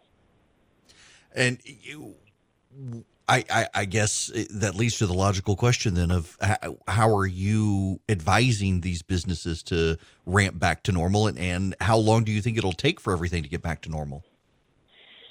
Uh, goodness, it's, it, we're, we're communicating. Uh, we started communicating this week. Uh, there's a there's a couple of, you know a couple of industries. Obviously, the risk factors have been re- greatly reduced because there's not so many people driving. So you've seen a lot of the insurance companies giving out you know, uh, you know, money back to, to the consumers because obviously the insurance is, is not at a risk. As that risk warms up and increases, then obviously they'll make some adjustments. We just have to make sure that people are not trying to jolt their, their consumer back into normal, uh, you know, normal process. So we're being very, very careful, and it's going to take. I, I think as a minimum six months. Uh, it as a minimum, but we're going to have to really do some real detail analysis and a lot of conversations, and and we'll adjust it. As, as all the models I've asked it, is we, there's not a whole lot of playbook on, on how to how do you restart right. an economy that's been put on stop. Well, and, and I, am noticing it, it seems to be that all the non essential people were causing all the traffic problems in Atlanta because there really haven't been any since the non essential people stayed home. that is true.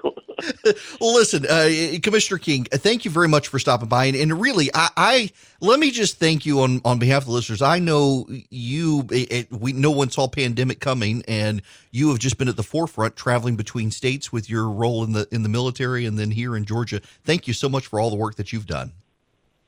Thank you, Erick. I appreciate it. It's an absolute pleasure to to be able to serve this nation that we all love. Thank you, Commissioner John King, uh, calling in from Atlanta. He really has been uh, New Orleans, San Antonio, New Jersey, back to Atlanta, been setting up field hospitals, um, been corralling the resources for the state, uh, helping keep the supply chain open in the state, managing insurance issues in the state and he's an appointee. He was not elected. Uh, given the Jim Beck situation, where he has had to step aside, King was appointed by the governor to fill that role. And uh, uh, think about this just, just for, for a moment. Just think about Georgia politics in general for a moment here, because because we are a Georgia show. Kelly Loeffler, appointed to the Senate in January, uh, with Johnny Isakson stepping aside. John King appointed into the insurance commissioner's office. And they've both been very competent at what they've done. Now, uh, I, I want to get into the Loeffler Collins race because there's a lot of polling out there that's bad for Loeffler. But it, generally speaking, her time in the Senate, the things she's done behind the scenes, particularly given her financial expertise, and and her business expertise has actually come in very handy behind the scenes in the Senate. She was one of the first people the president reached out to and put on this uh, committee to look at reopening the country. And then John King as well. And, and this is all, I think, a credit to Governor Kemp actually trying to find competent people to fill positions. Uh, there were a lot of people who looked at John King as the police chief in Doraville. What on earth makes him qualified to be insurance commissioner? And, and you know, the insurance commissioner is also the fire chief and a bunch of other stuff. And he turns out to be the man we needed. And he's not just the man that we needed, he was the man that Louisiana needed, the man that New Jersey needed, the man that Texas needed. When Texas needs a Georgian, uh, you know there's something going on there. And and so I just I commend him and also the governor for such a good appointment of John King to be the insurance commissioner of the state. And as he said, we're not dealing with a lot of the insurance commission issues right now because by and large your insurance can't get canceled right now. He put that in place. They can't cancel your insurance. And there are medical insurance issues, obviously, that he's dealing with, but car insurance and, and liability insurance, things like that, he's not having to deal with so much. It is the supply chain and keeping things open and assigning resources around the state and field hospital capacity. And pay attention to the thing that he noted is that one of the things they had to learn is that 95% hospital capacity from the state standpoint was bad. From the hospital standpoint, it was good and they had to rearrange their thinking on this that, that they had to trust the hospitals on capacity. And it turns out the hospitals have not had the capacity concerns that a lot of people had uh, or expected them to have. They haven't had those. And now even now they're winding down. We spent a lot of time talking about the number of people who've gotten covid-19 in fact let me pull up the number real quick. I haven't done this today. If you text data to 33777 you can see where i'm getting the numbers from. 21,102 cases now in Georgia. 4,018 people hospitalized. The hospitalization rate's actually gone down now uh, to 19. It had jumped up to 20. He's back down to 19. Uh, 846 people dead. That's a 4% mortality, higher than the national average, but not terrible. The bulk of the deaths come from Dougherty County. Uh, let me give you, there are only a few counties that have thousands of cases. Fulton County has 2,255 cases and 85 deaths. DeKalb County, 1,609 cases, 31 deaths. Dougherty County, 1,479 cases, 106 deaths. Gwinnett County, 1,273 cases and 46 deaths. And Cobb County, 1,272 cases and 63 deaths. Every other county is in either triple, double, or single digits. There's still a number of counties out there uh, that only have uh, single digit cases. The hospital capacity issue was the thing that scared everyone when you've got a 20% hospitalization rate. But we haven't actually been yet impacted at that level, the capacity level. The hospitals say it's manageable.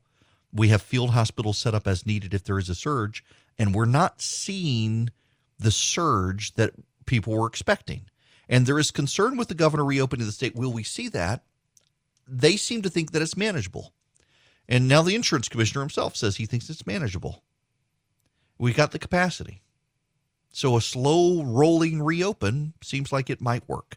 The phone number here, I'm curious on your thoughts on all this. 877 97 Erick. 877 973 7425. If you want to see the state data here in Georgia, text the word data to 33777. Text the word data to 33777 and you'll be able to see the real time data. I, I, I, want to play this clip out of YouTube. Uh, I, I am increasingly suspicious of Google don't think that they respect people's privacy very much. Uh, and I, am not as I'm not as suspicious of Facebook. Now, full disclosure, I at my Resurgent conference, both Google and Facebook have sponsored my Resurgent conference in the past. And I, while I've got a lot of criticisms these days of, of some of the things Facebook is doing in bringing in humans to regulate information and control it, uh, Google They, well, let me just play you this clip from the YouTube CEO. Um, we've actually seen a 75% increase in the um, um, news coming from authoritative sources since the beginning of 2020. Um, so we've seen a, a, lot of demand there. Um, but then we also what does talk- that mean? That means an, an increase in, in, video views for those. Yeah, and so we talk about that as raising authoritative information. Um, but then we also talk about um, removing information that is problematic. You know, of course, anything that is medically unsubstantiated. So people saying like take vitamin C. Um, you know, take turmeric. Like those are all will cure you. those are the examples of things that would be a violation of our policy. Um, anything that would go against World Health Organization recommendations would be a violation of our policy. And so remove is another really important part of our policy. So they're removing people who might disagree with information from the World Health Organization. You know, would they remove information when the World Health Organization was backing up China that there wasn't human spread and people on YouTube might have said there was, would they have removed that? When the World Health Organization said there wasn't a pandemic and it was spreading around the world, would, would people would they have removed that? This this is the problem. The World Health Organization is increasingly a propaganda arm of the Chinese communists. And there are people who will defend the World Health Organization, um, but I don't think you can defend the management in the top tier of the World Health Organization. And that's problematic. And YouTube is censoring on their behalf, essentially. That is problematic. Uh, just all of this is fraught with all sorts of problems.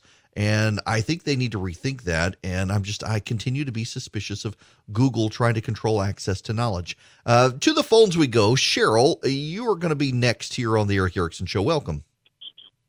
Thank you. I hope you're doing well today. I am. Hope you are too. Yes, thank you very much.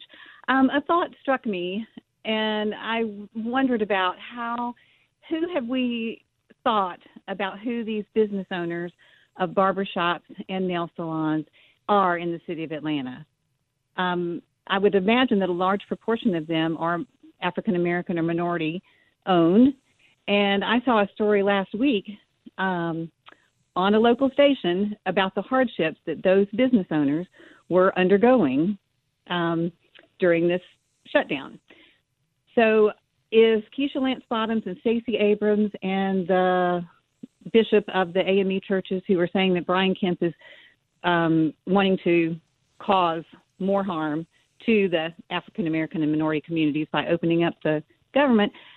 Are they saying then that these business owners who have completed occupational licensing, business licensing, payroll, inventory, you know, orders, it, advertising, marketing, lease and rental agreements, and are not competent and intelligent enough to know when it's right to open their business. Yeah, I, I, I gotta, you know, I gotta let you go there on that point. I want to answer this when we come back. We got a hard break coming up, but we need to talk about that on the other side. Thank you for raising the issue, Cheryl. It's great to have a sponsor of the program that I don't even have to read a script for or anything. You know, they send scripts, but I don't have to have one with Quip because Quip is my toothbrush. It's my wife's toothbrush. It's my daughter's toothbrush. It's now my son's toothbrush. We are a 100% Quip household in our family. And I will tell you why. Because with some of those vibrating fancy doodad toothbrushes. They're super expensive.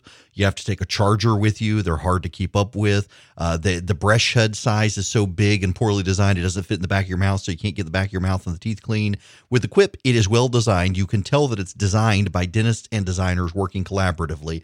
It's a great toothbrush. If you don't know what the Quip is, it's a battery powered toothbrush where every three months they send you a new brush head for just five bucks.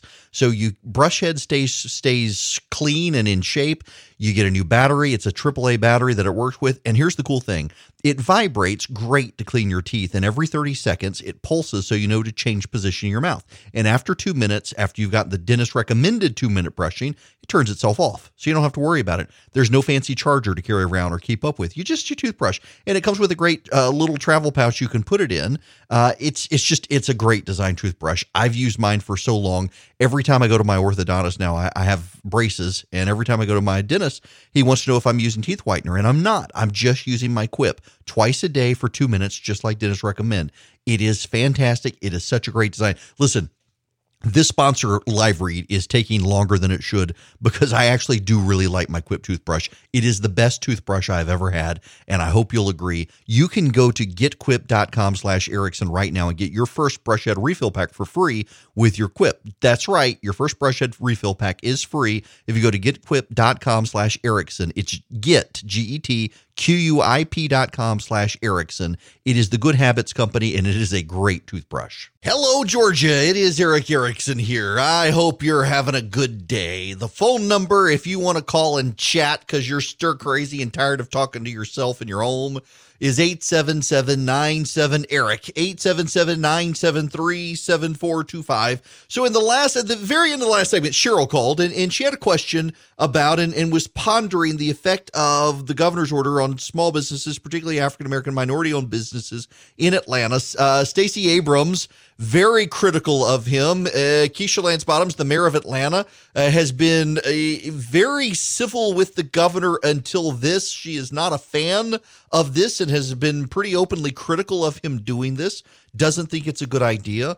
A number of others out there as well. And it seems like a lot of minority owned businesses nail salons, barbershops, uh, and the like could be benefited by this. And in fact, I think they could if they can open. Now, the, the mayor of Atlanta is encouraging people to still shelter place. You should know, by the way, last night uh, she got a text message through uh, one of the governmental systems in Atlanta. Someone calling her the N word. It was an anonymous message. Uh, they tagged the Reopen Georgia campaign. Uh, the Reopen Georgia campaign says it, it, was not them. They had nothing to do with it. They screen everything that comes through their system that then processes to get to the mayor's office. So it, it couldn't have been them, but it was someone uh, trying to claim it was them, uh, sending, calling the mayor the N word that she needed to shut up and open up. Uh, she doesn't deserve that. Listen, I, I'm I've been critical of the mayor of Atlanta, but she's actually way better than Kasim Reed. She's been way more personable, way more open, way more transparent, way more willing to work uh, beyond. You know, so Kasim Reed and Nathan Deal had a fantastic working relationship in Atlanta, and that was kind of it. And and Keisha Lance Bottoms has done a very good job of of trying to build relationships uh, with way more Republicans, not just knowing I've got the governor's ears, so I don't need anybody else. She's been working on kind of building a bipartisan coalition for Atlanta, and I think she's done a good job of it. Uh, she's not immune from criticism. I don't agree with everything she's done, but by and large, I think she's been a good mayor. Uh, it, it, given given the alternatives, she's been a very good mayor in Atlanta. And for her to to get something like that, I think is is deeply unfortunate. And I think that we need to recognize there is real disagreement with the governor on whether or not to open the state. I, am actually am very curious whether or not you guys think he's done the right thing. 877 973 7425 is the number. Now, this has allowed particularly the president yesterday throwing the governor. And listen, you can disagree with me on this. Let me play the audio again so you hear it. I told the governor of Georgia, Brian Kemp, that I disagree strongly with his decision to open certain facilities which are in violation of the phase one guidelines for the incredible people of Georgia. They're incredible people. I love those people. They are they're great. They've been strong, resolute, but at the same time, he must do what he thinks is right. I want him to do what he thinks is right.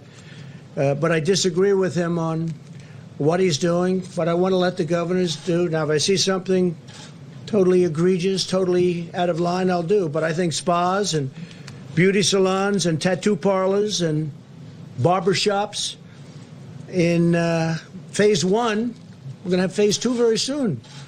Is just too soon. I think it's too soon.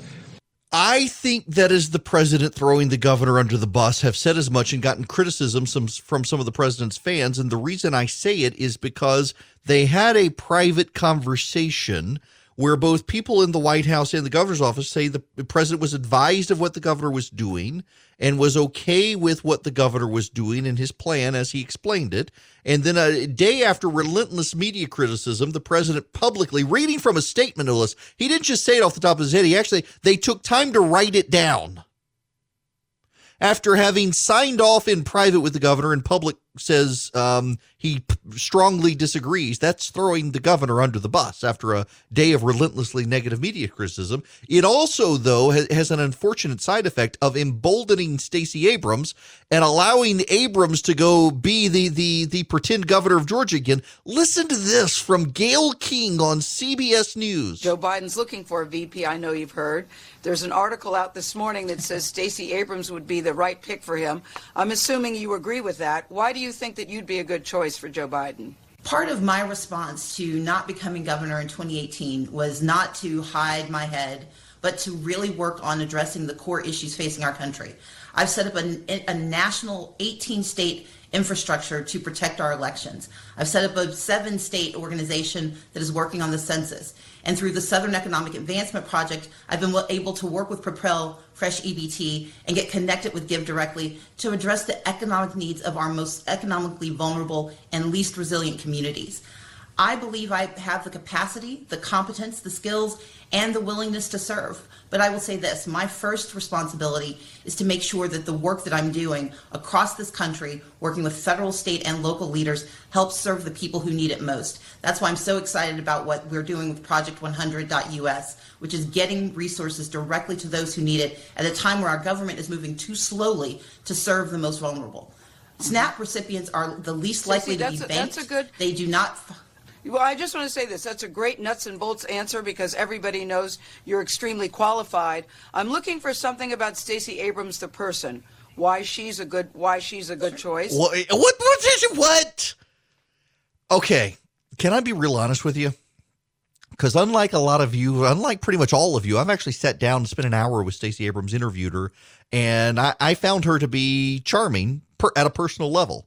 Uh, she is very self. I know, I know. It, it always ruins my street cred to say I like somebody on the left.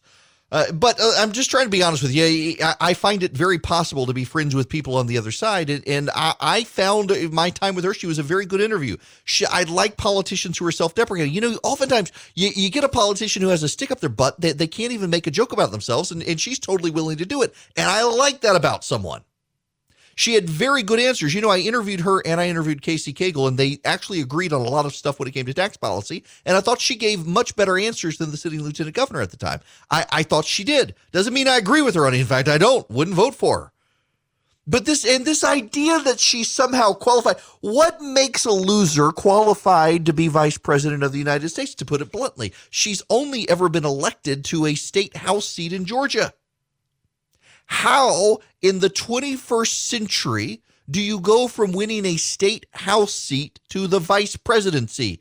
And I can hear the left saying that Trump wasn't qualified. And that's your point. You've been saying he wasn't qualified. And so suddenly you want an unqualified person yourself to not even be president, but to be vice president? That just seems absurd to me. Of all of the people out there, and by the way, I don't think the open campaigning by Abrams it actually helps her. I think, in fact, I've heard that it's not helping her. She seems to be openly campaigning and daring the vice president uh, to pick someone else. Uh, challenge accepted, I would think, for the vice president. I, I, I, um, y'all, I'm baffling to me that she's openly campaigning like that. I don't think it helps her. But this idea that she's somehow competent and, and qualified, she's not.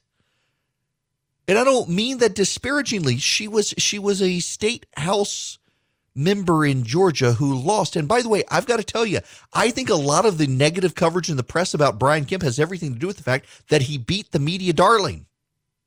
Has nothing to I mean, they're not even getting the facts straight about what he's doing and they're beating him up for doing it. I was about to go to a phone call, but the person hung up.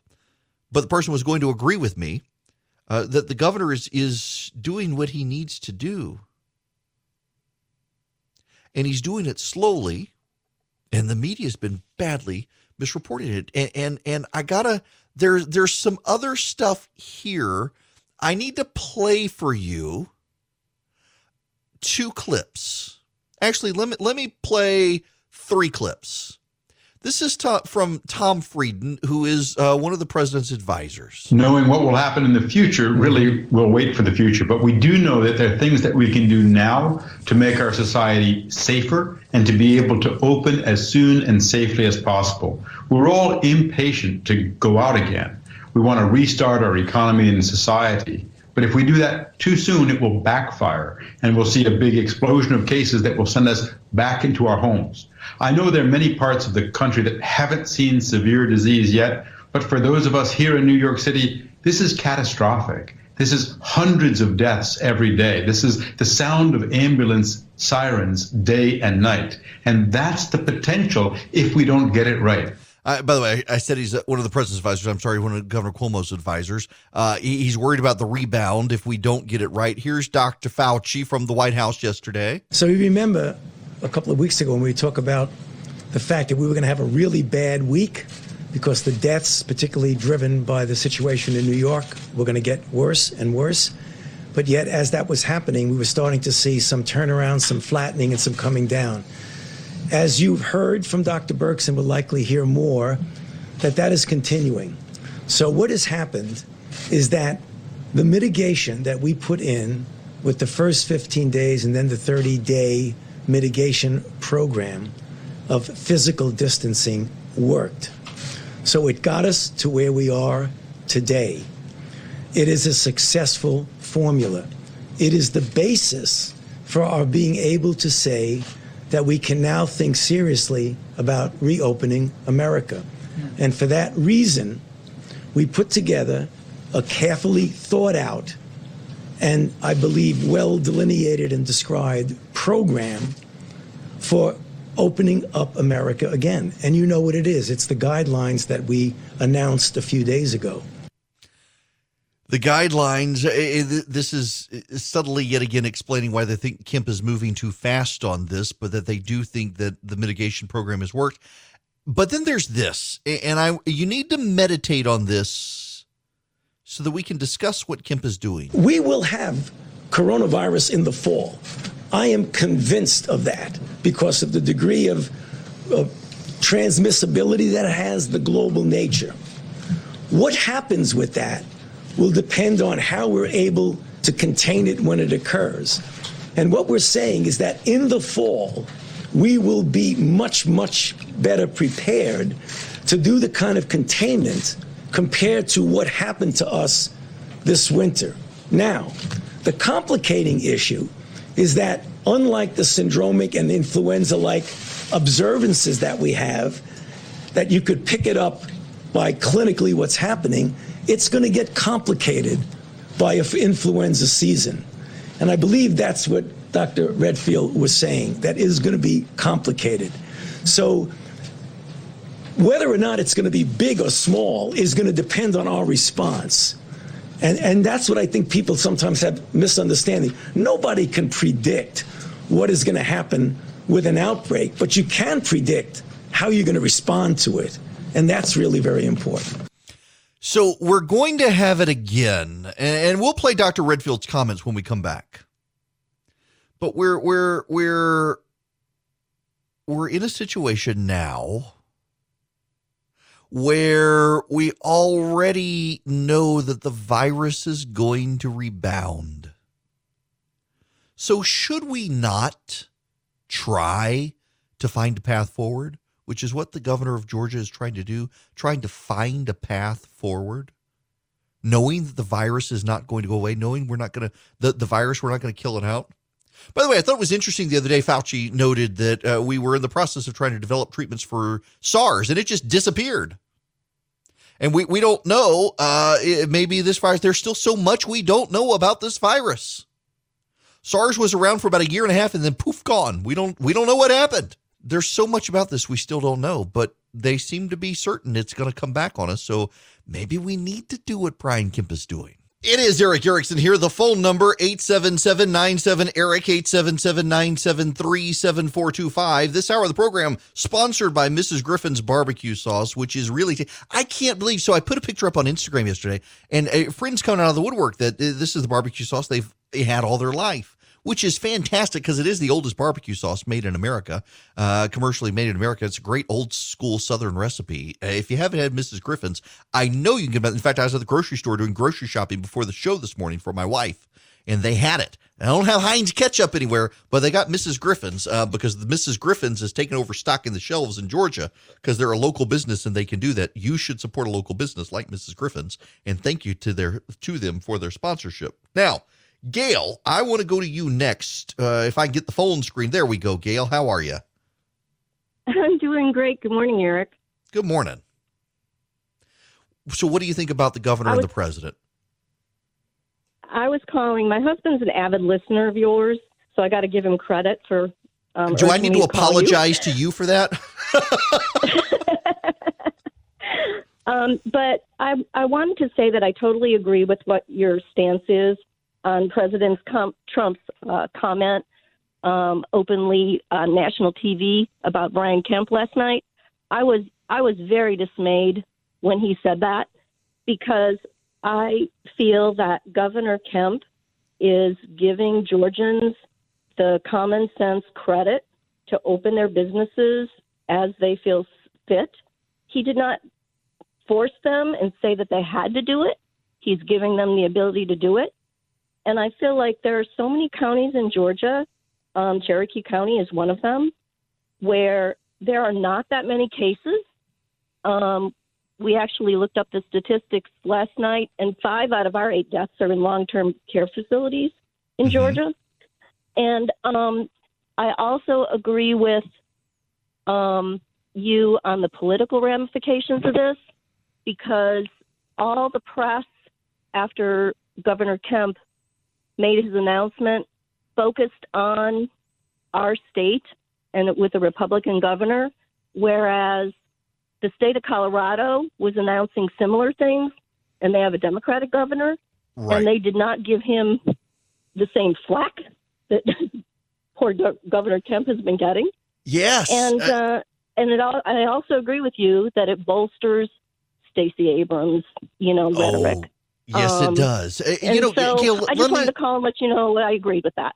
Well, listen, I, I appreciate it. And, you know, you mentioned the Jared Polis situation. That's the governor of Colorado. I find it very interesting. And if I were the president, what I would have done is I would have said that, um, that you, you've got a situation where the governor of Colorado is doing what the governor of Georgia is doing. Let them experiment because Georgia is reopening too.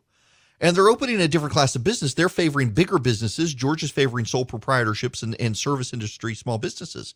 It's just it's it's fascinating to me that the president said what he said about Brian Kemp, particularly in a press conference with written notes, so that he read from the notes the statement. And he didn't say anything about Colorado, where he could have used Colorado as, as a way to deflect from criticizing uh, Governor Kemp. And it was a criticism. I don't care that you want to hump the president's leg. Um, it, it was a criticism of Brian Kemp when you tell him something in private and then you completely do the opposite in public. You're throwing him under the bus, and and that's that's a problem. Uh, Edna, going to you next. Welcome from Athens. How are you? I'm fine. How are you, Erick? And thank you so much for all you do to keep us aware of what's going on in Georgia and the nation. Thank you. Uh, first of all, I just was very disturbed with the president relaying a private conversation. And I'm going to let that stay there. But what I want to bring up, my main question is when Governor Kemp made the speech about opening up Friday and the businesses that could open, he stipulated that they would be following strict mandates. And if they could not follow those mandates, then they wouldn't give them notice or either they would later be shut down. However, that being said, which is great, the thing that got me and what I'm for, he said, the uh, excuse me, let me look at my notes. These were options. He did not command all of these businesses to open. He did not say this is an ordinance. You have to open. He says you can if you follow the guidelines. And I think he has received rebuke wrongly I, I, because look, he has yeah. he has something in place that if they do not adhere to the guidelines, their businesses will be stopped. They will have to cease. Well, and, you that know, Edna, not he- being talked about. he told me, in fact, thank you very much for the phone call. He told me uh, that he's been very lax on the shelter in place enforcement, but that with these businesses opening on Friday, he's he's going to strictly enforce them. He's going to shut you down if you deviate, uh, and that hadn't gotten a lot of coverage either. They, they're going to enforce this. You're going to have to enforce the standards. We'll take your phone calls on this. What do you think about the governor and, and the contretemps with the president? 40, you know, wrong number, 877-97 Eric, 877-973-7425. More of your calls when we come back. The phone number here, if you would like to be on this here program, is 877-97 Eric, 877-973-7425. And I want to go back to the phones to Randy. Welcome to the program, Randy. How are you? Hey, Erick, I appreciate you taking my call. Um, I uh, I know uh, Governor Kemp grew up with him, went to school with him, uh, but that's I'm not throwing names out by no means. But I heard him last night. He said two words: civil liberties. And then you know, there's that fine line we talked about the Constitution.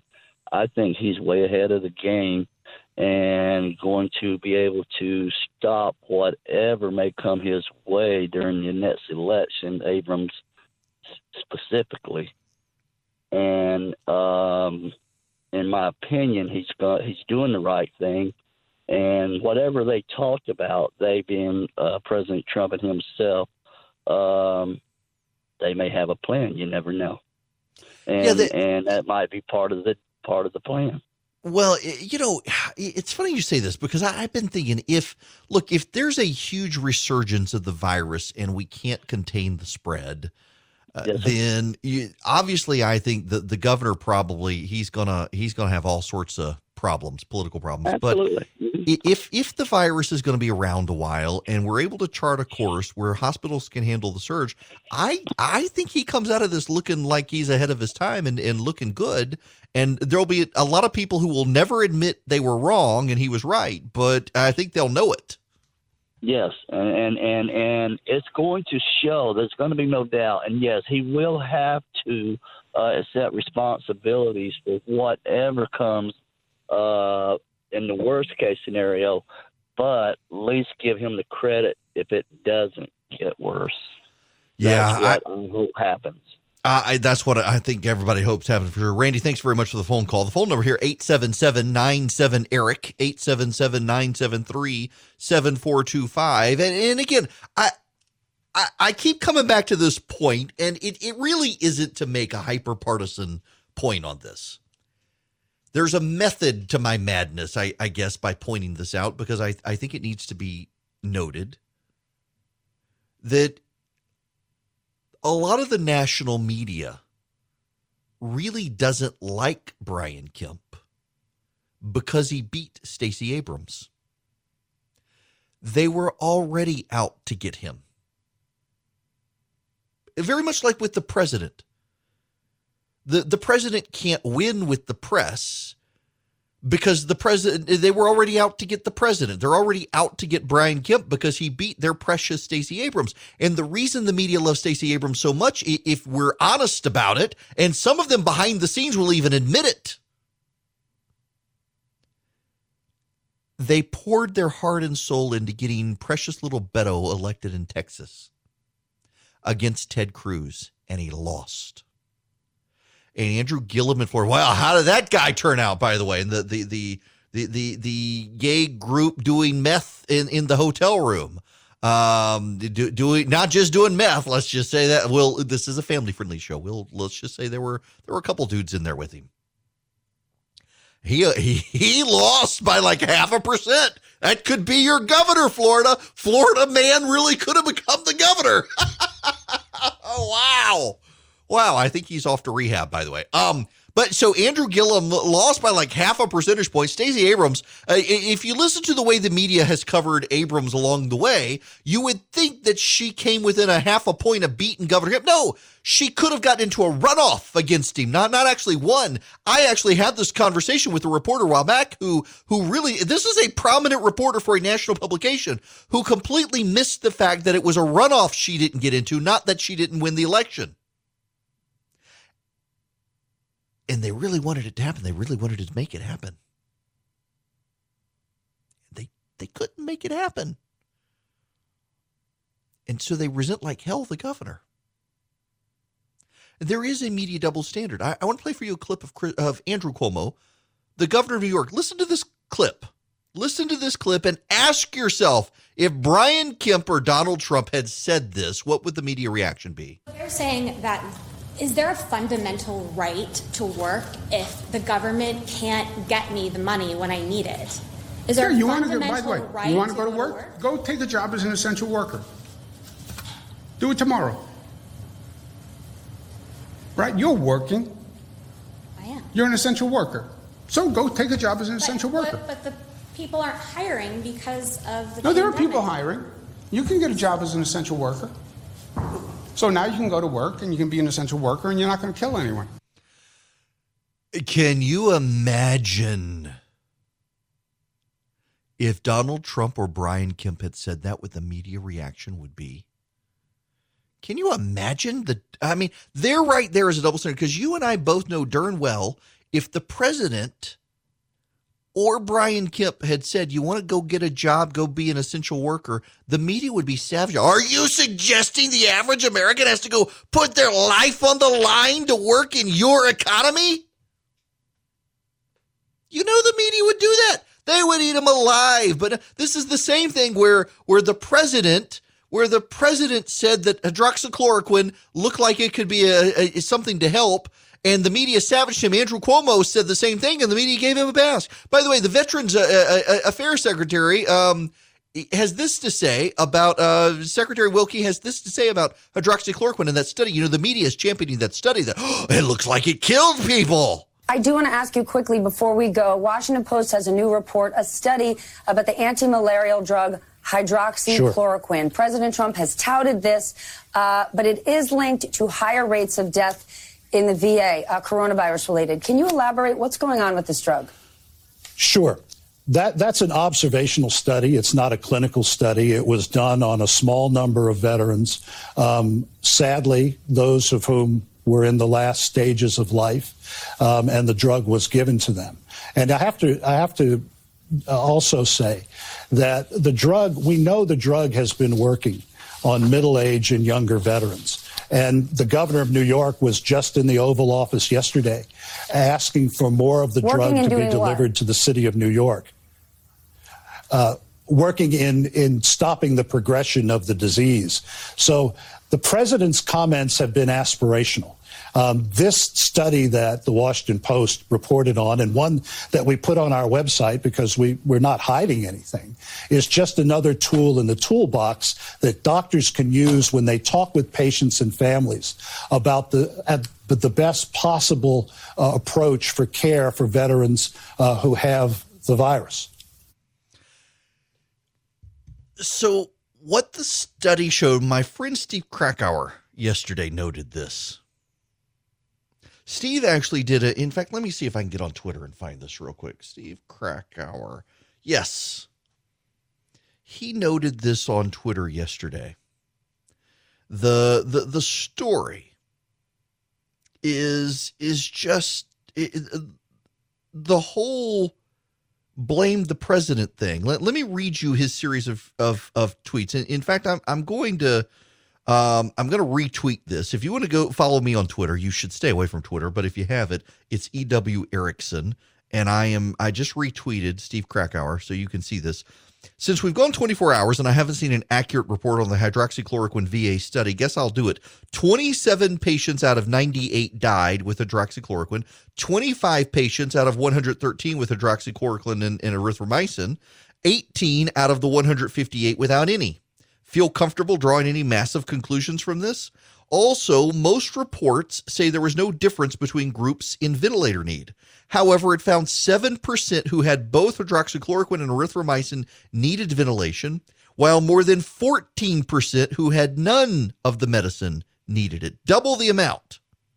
More importantly, though, the VA hydroxychloroquine study, it was not peer reviewed, it was not randomized, it was not even a study. It was a retrospective analysis of data. This is a data point, nothing to draw a conclusion from either way.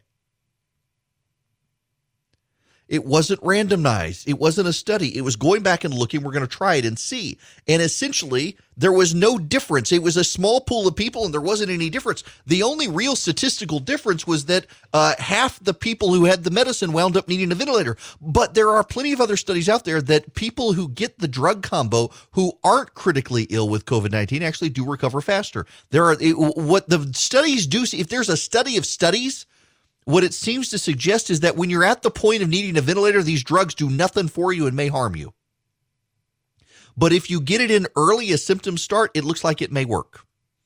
Combine it with zinc, it looks like it works for sure.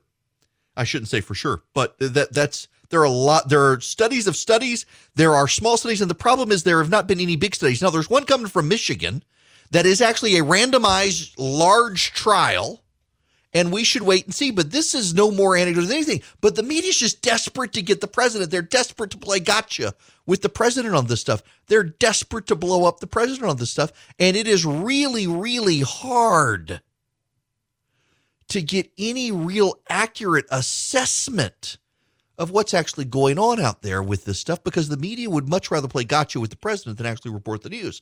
You know what else the media isn't really reporting on? This was one of those things. I, I started the program. If you're just tuning in this hour, I started in the first hour saying it, it, it, there is more and more evidence that the U.S. government bungled the stimulus program. You know, I, so I, I this hour's is is sponsored by Mrs. Griffin's barbecue sauce, and I hope you'll go buy them. They're the oldest barbecue sauce still commercially made in America. But I, I, I, need to talk real quick about another sponsor of the program, uh, First Liberty of Georgia. There, I've been referring people for months, for over a month now, for their PPP um, stuff. You can go to firstlibertyga.com. You can get online. You can fill out stuff, and they get scores of angry emails from people who got rejected, and they're blaming First Liberty. It's not them. The The money ran out, and Congress is having to do it, and and the Republicans wanted 600 billion more dollars. I think they compromised on 250, which means it's going to run out within 48 hours. We're going to have to do it all over again within 48 hours. And every time they do it, the lobbyists get another grab bag. Denmark, meanwhile, stepped up. The government said, look, we're just going to cover the payroll costs for everybody. We're going to look retrospectively three months back to see what people were making. So you can't just all of a sudden give people pay raises, and that's what we're going to pay people. And don't worry about it. And they're not having any of the problems. They're not having to have Congress. They're, they're not having to have their parliament come back and do stuff over and over and over like we're doing. It is bungled. And one of the things I and a bunch of other people predicted was the way Congress was structuring unemployment benefits is it was going to blow up in everybody's face because a lot of people would wind up getting more unemployment benefits than their paycheck. Listen to this restaurant owner on CNBC. Well, how many employees do you have, and what happened to them? Uh, the employees, uh, you know, again, uh, we furloughed them, and then and now we we have them working back, and some of them are still. Some of them took unemployment because, as you very well know, that you know the unemployment. If you, I got dishwashers, I got servers that are making three hundred dollars, they're getting six hundred dollars from from the federal government and uh, you know they're go they're going for for the unemployment. Well, so what does that what does that mean for you? So you've got employees who are making more not working than they would be making working for you. What does that mean for your business going forward? Uh, well, when when we're ready to get open up, when they you know say, hey, it's time to open up, we'll be able to call them and, and they'll be off that unemployment and they'll be working back for us and some of them won't be happy with it. L- listen to this other one from CNBC. Jamie Black Lewis felt like she won the lottery after getting two forgivable loans through the Paycheck Protection Program. Black Lewis saw the 177,000 and the $43,800 loans, one for each of the spas she owns in Washington state, as a lifeline she could use for payroll and other business expenses. She'd halted pay for the 35 employees, including herself, at her med spa and salon in Woodinville and Ami Day Spa in Bothell uh, in mid March. That's in Washington state. When Black Lewis convened a virtual employee meeting to explain her good fortune, she expected jubilation and relief that paychecks would resume in full, even though the staff, primarily hourly employees, couldn't work. She got a different reaction. It was a firestorm of hatred about the situation. The animosity is an unintended unintended consequence of the $2.2 trillion coronavirus relief package enacted last month. The law, the CARES Act, offered 349 billion in loans for small businesses struggling. Banks, backstopped by the federal government, will fully forgive the loans under certain conditions. Among them, the bulk of funds must go to payroll, salaries must retain intact, and employee headcount must not decrease.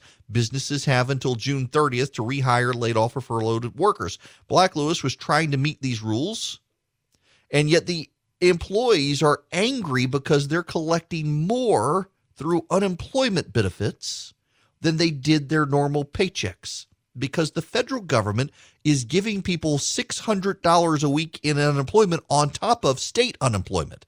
So you're getting state unemployment and you're getting 600 extra dollars a week, which is more than many of these people are making in a week by working in the spa.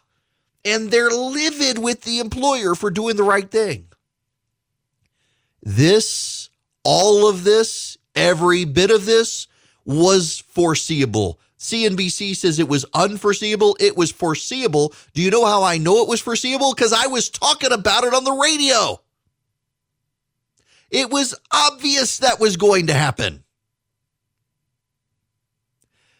It was a foreseeable consequence when the government is paying weekly more to workers than what they were doing when they were working. The Democrats push this because they want a universal basic income. They, they want the argument for it. And all this is doing is proving that it's a bad idea because you'll have people who'd rather sit on the sidelines and get the universal basic income than actually contribute to society. Have a bunch of deadbeats in society. And I don't mean to be mean that way. I don't mean I maybe I shouldn't use that word, but you'll have a bunch of people who won't go back to work if you give them a universal basic income. And we can see that through this. This lady was able to get money to pay their salaries and they're livid because they get more pay by not working than by being on a payroll. What do you think is going to happen if you get a universal basic income? You're going to see more people on the sidelines if they think they, they, they don't have to work and they get money there. It was a foreseeable, it really was foreseeable. And it was it was something we talked about on this program.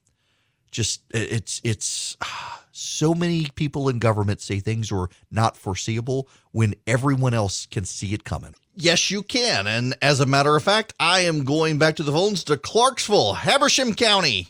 D, welcome to the program. You there? Hey, Erick. Hi there. Hey, I'm here. What's going on? Hey, good point about uh, the clips from CNBC you just played. All the more reason for the governor, who I fully support, in opening things back up.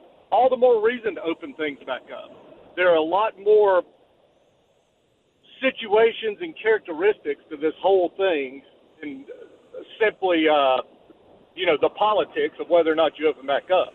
Um, and I, I think right. that it's a great thing. And, you know, I, and uh, stuff you were talking about earlier about Trump versus Kemp and, and people getting all bent out of shape about that. So what? They minorly disagree on one thing.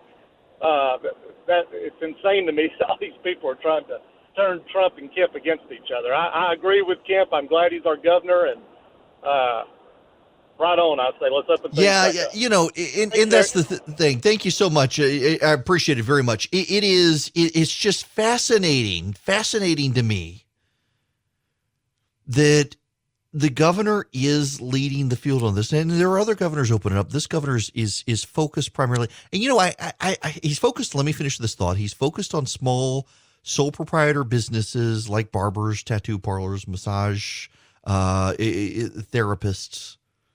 The bowling alleys are in there because they're included in that class of business of small service industry based business, but everyone agrees, including those in the governor's office, they're not actually going to be able to meet the standards that the governor's setting out in his executive order for what they have to do to reopen.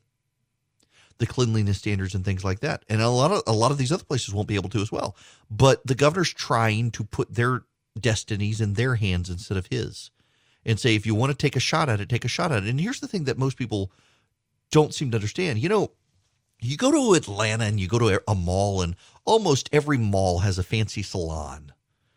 In what is it, Macy's? I think it is. In um, yeah, in Lenox Mall in Atlanta, there's a hair salon there. And that place is not going to be able to comply to reopen. The mall's not even open there. But go up to Clarksville, go to Jasper, go to Rome, go to downtown Athens or Macon. There's a hair salon, there's a barber who has a pre existing long term relationship with clientele and could give those people haircuts. They know each other. They they've known each other enough to be able to tell when someone's walking in the door saying, "You don't look like you feel well today. Maybe we need to take your temperature, make sure you're okay." They're in charge of of, of I mean, soup to nuts. They're in charge of all of it. They they they wipe down their businesses. They do their own cleaning. They mop their floors at night. They scrub their counters. They they will wipe the door handles. They'll clean their own toilets. The the you know the businesses I'm talking about. Give them a chance. Give them a chance. Let them try.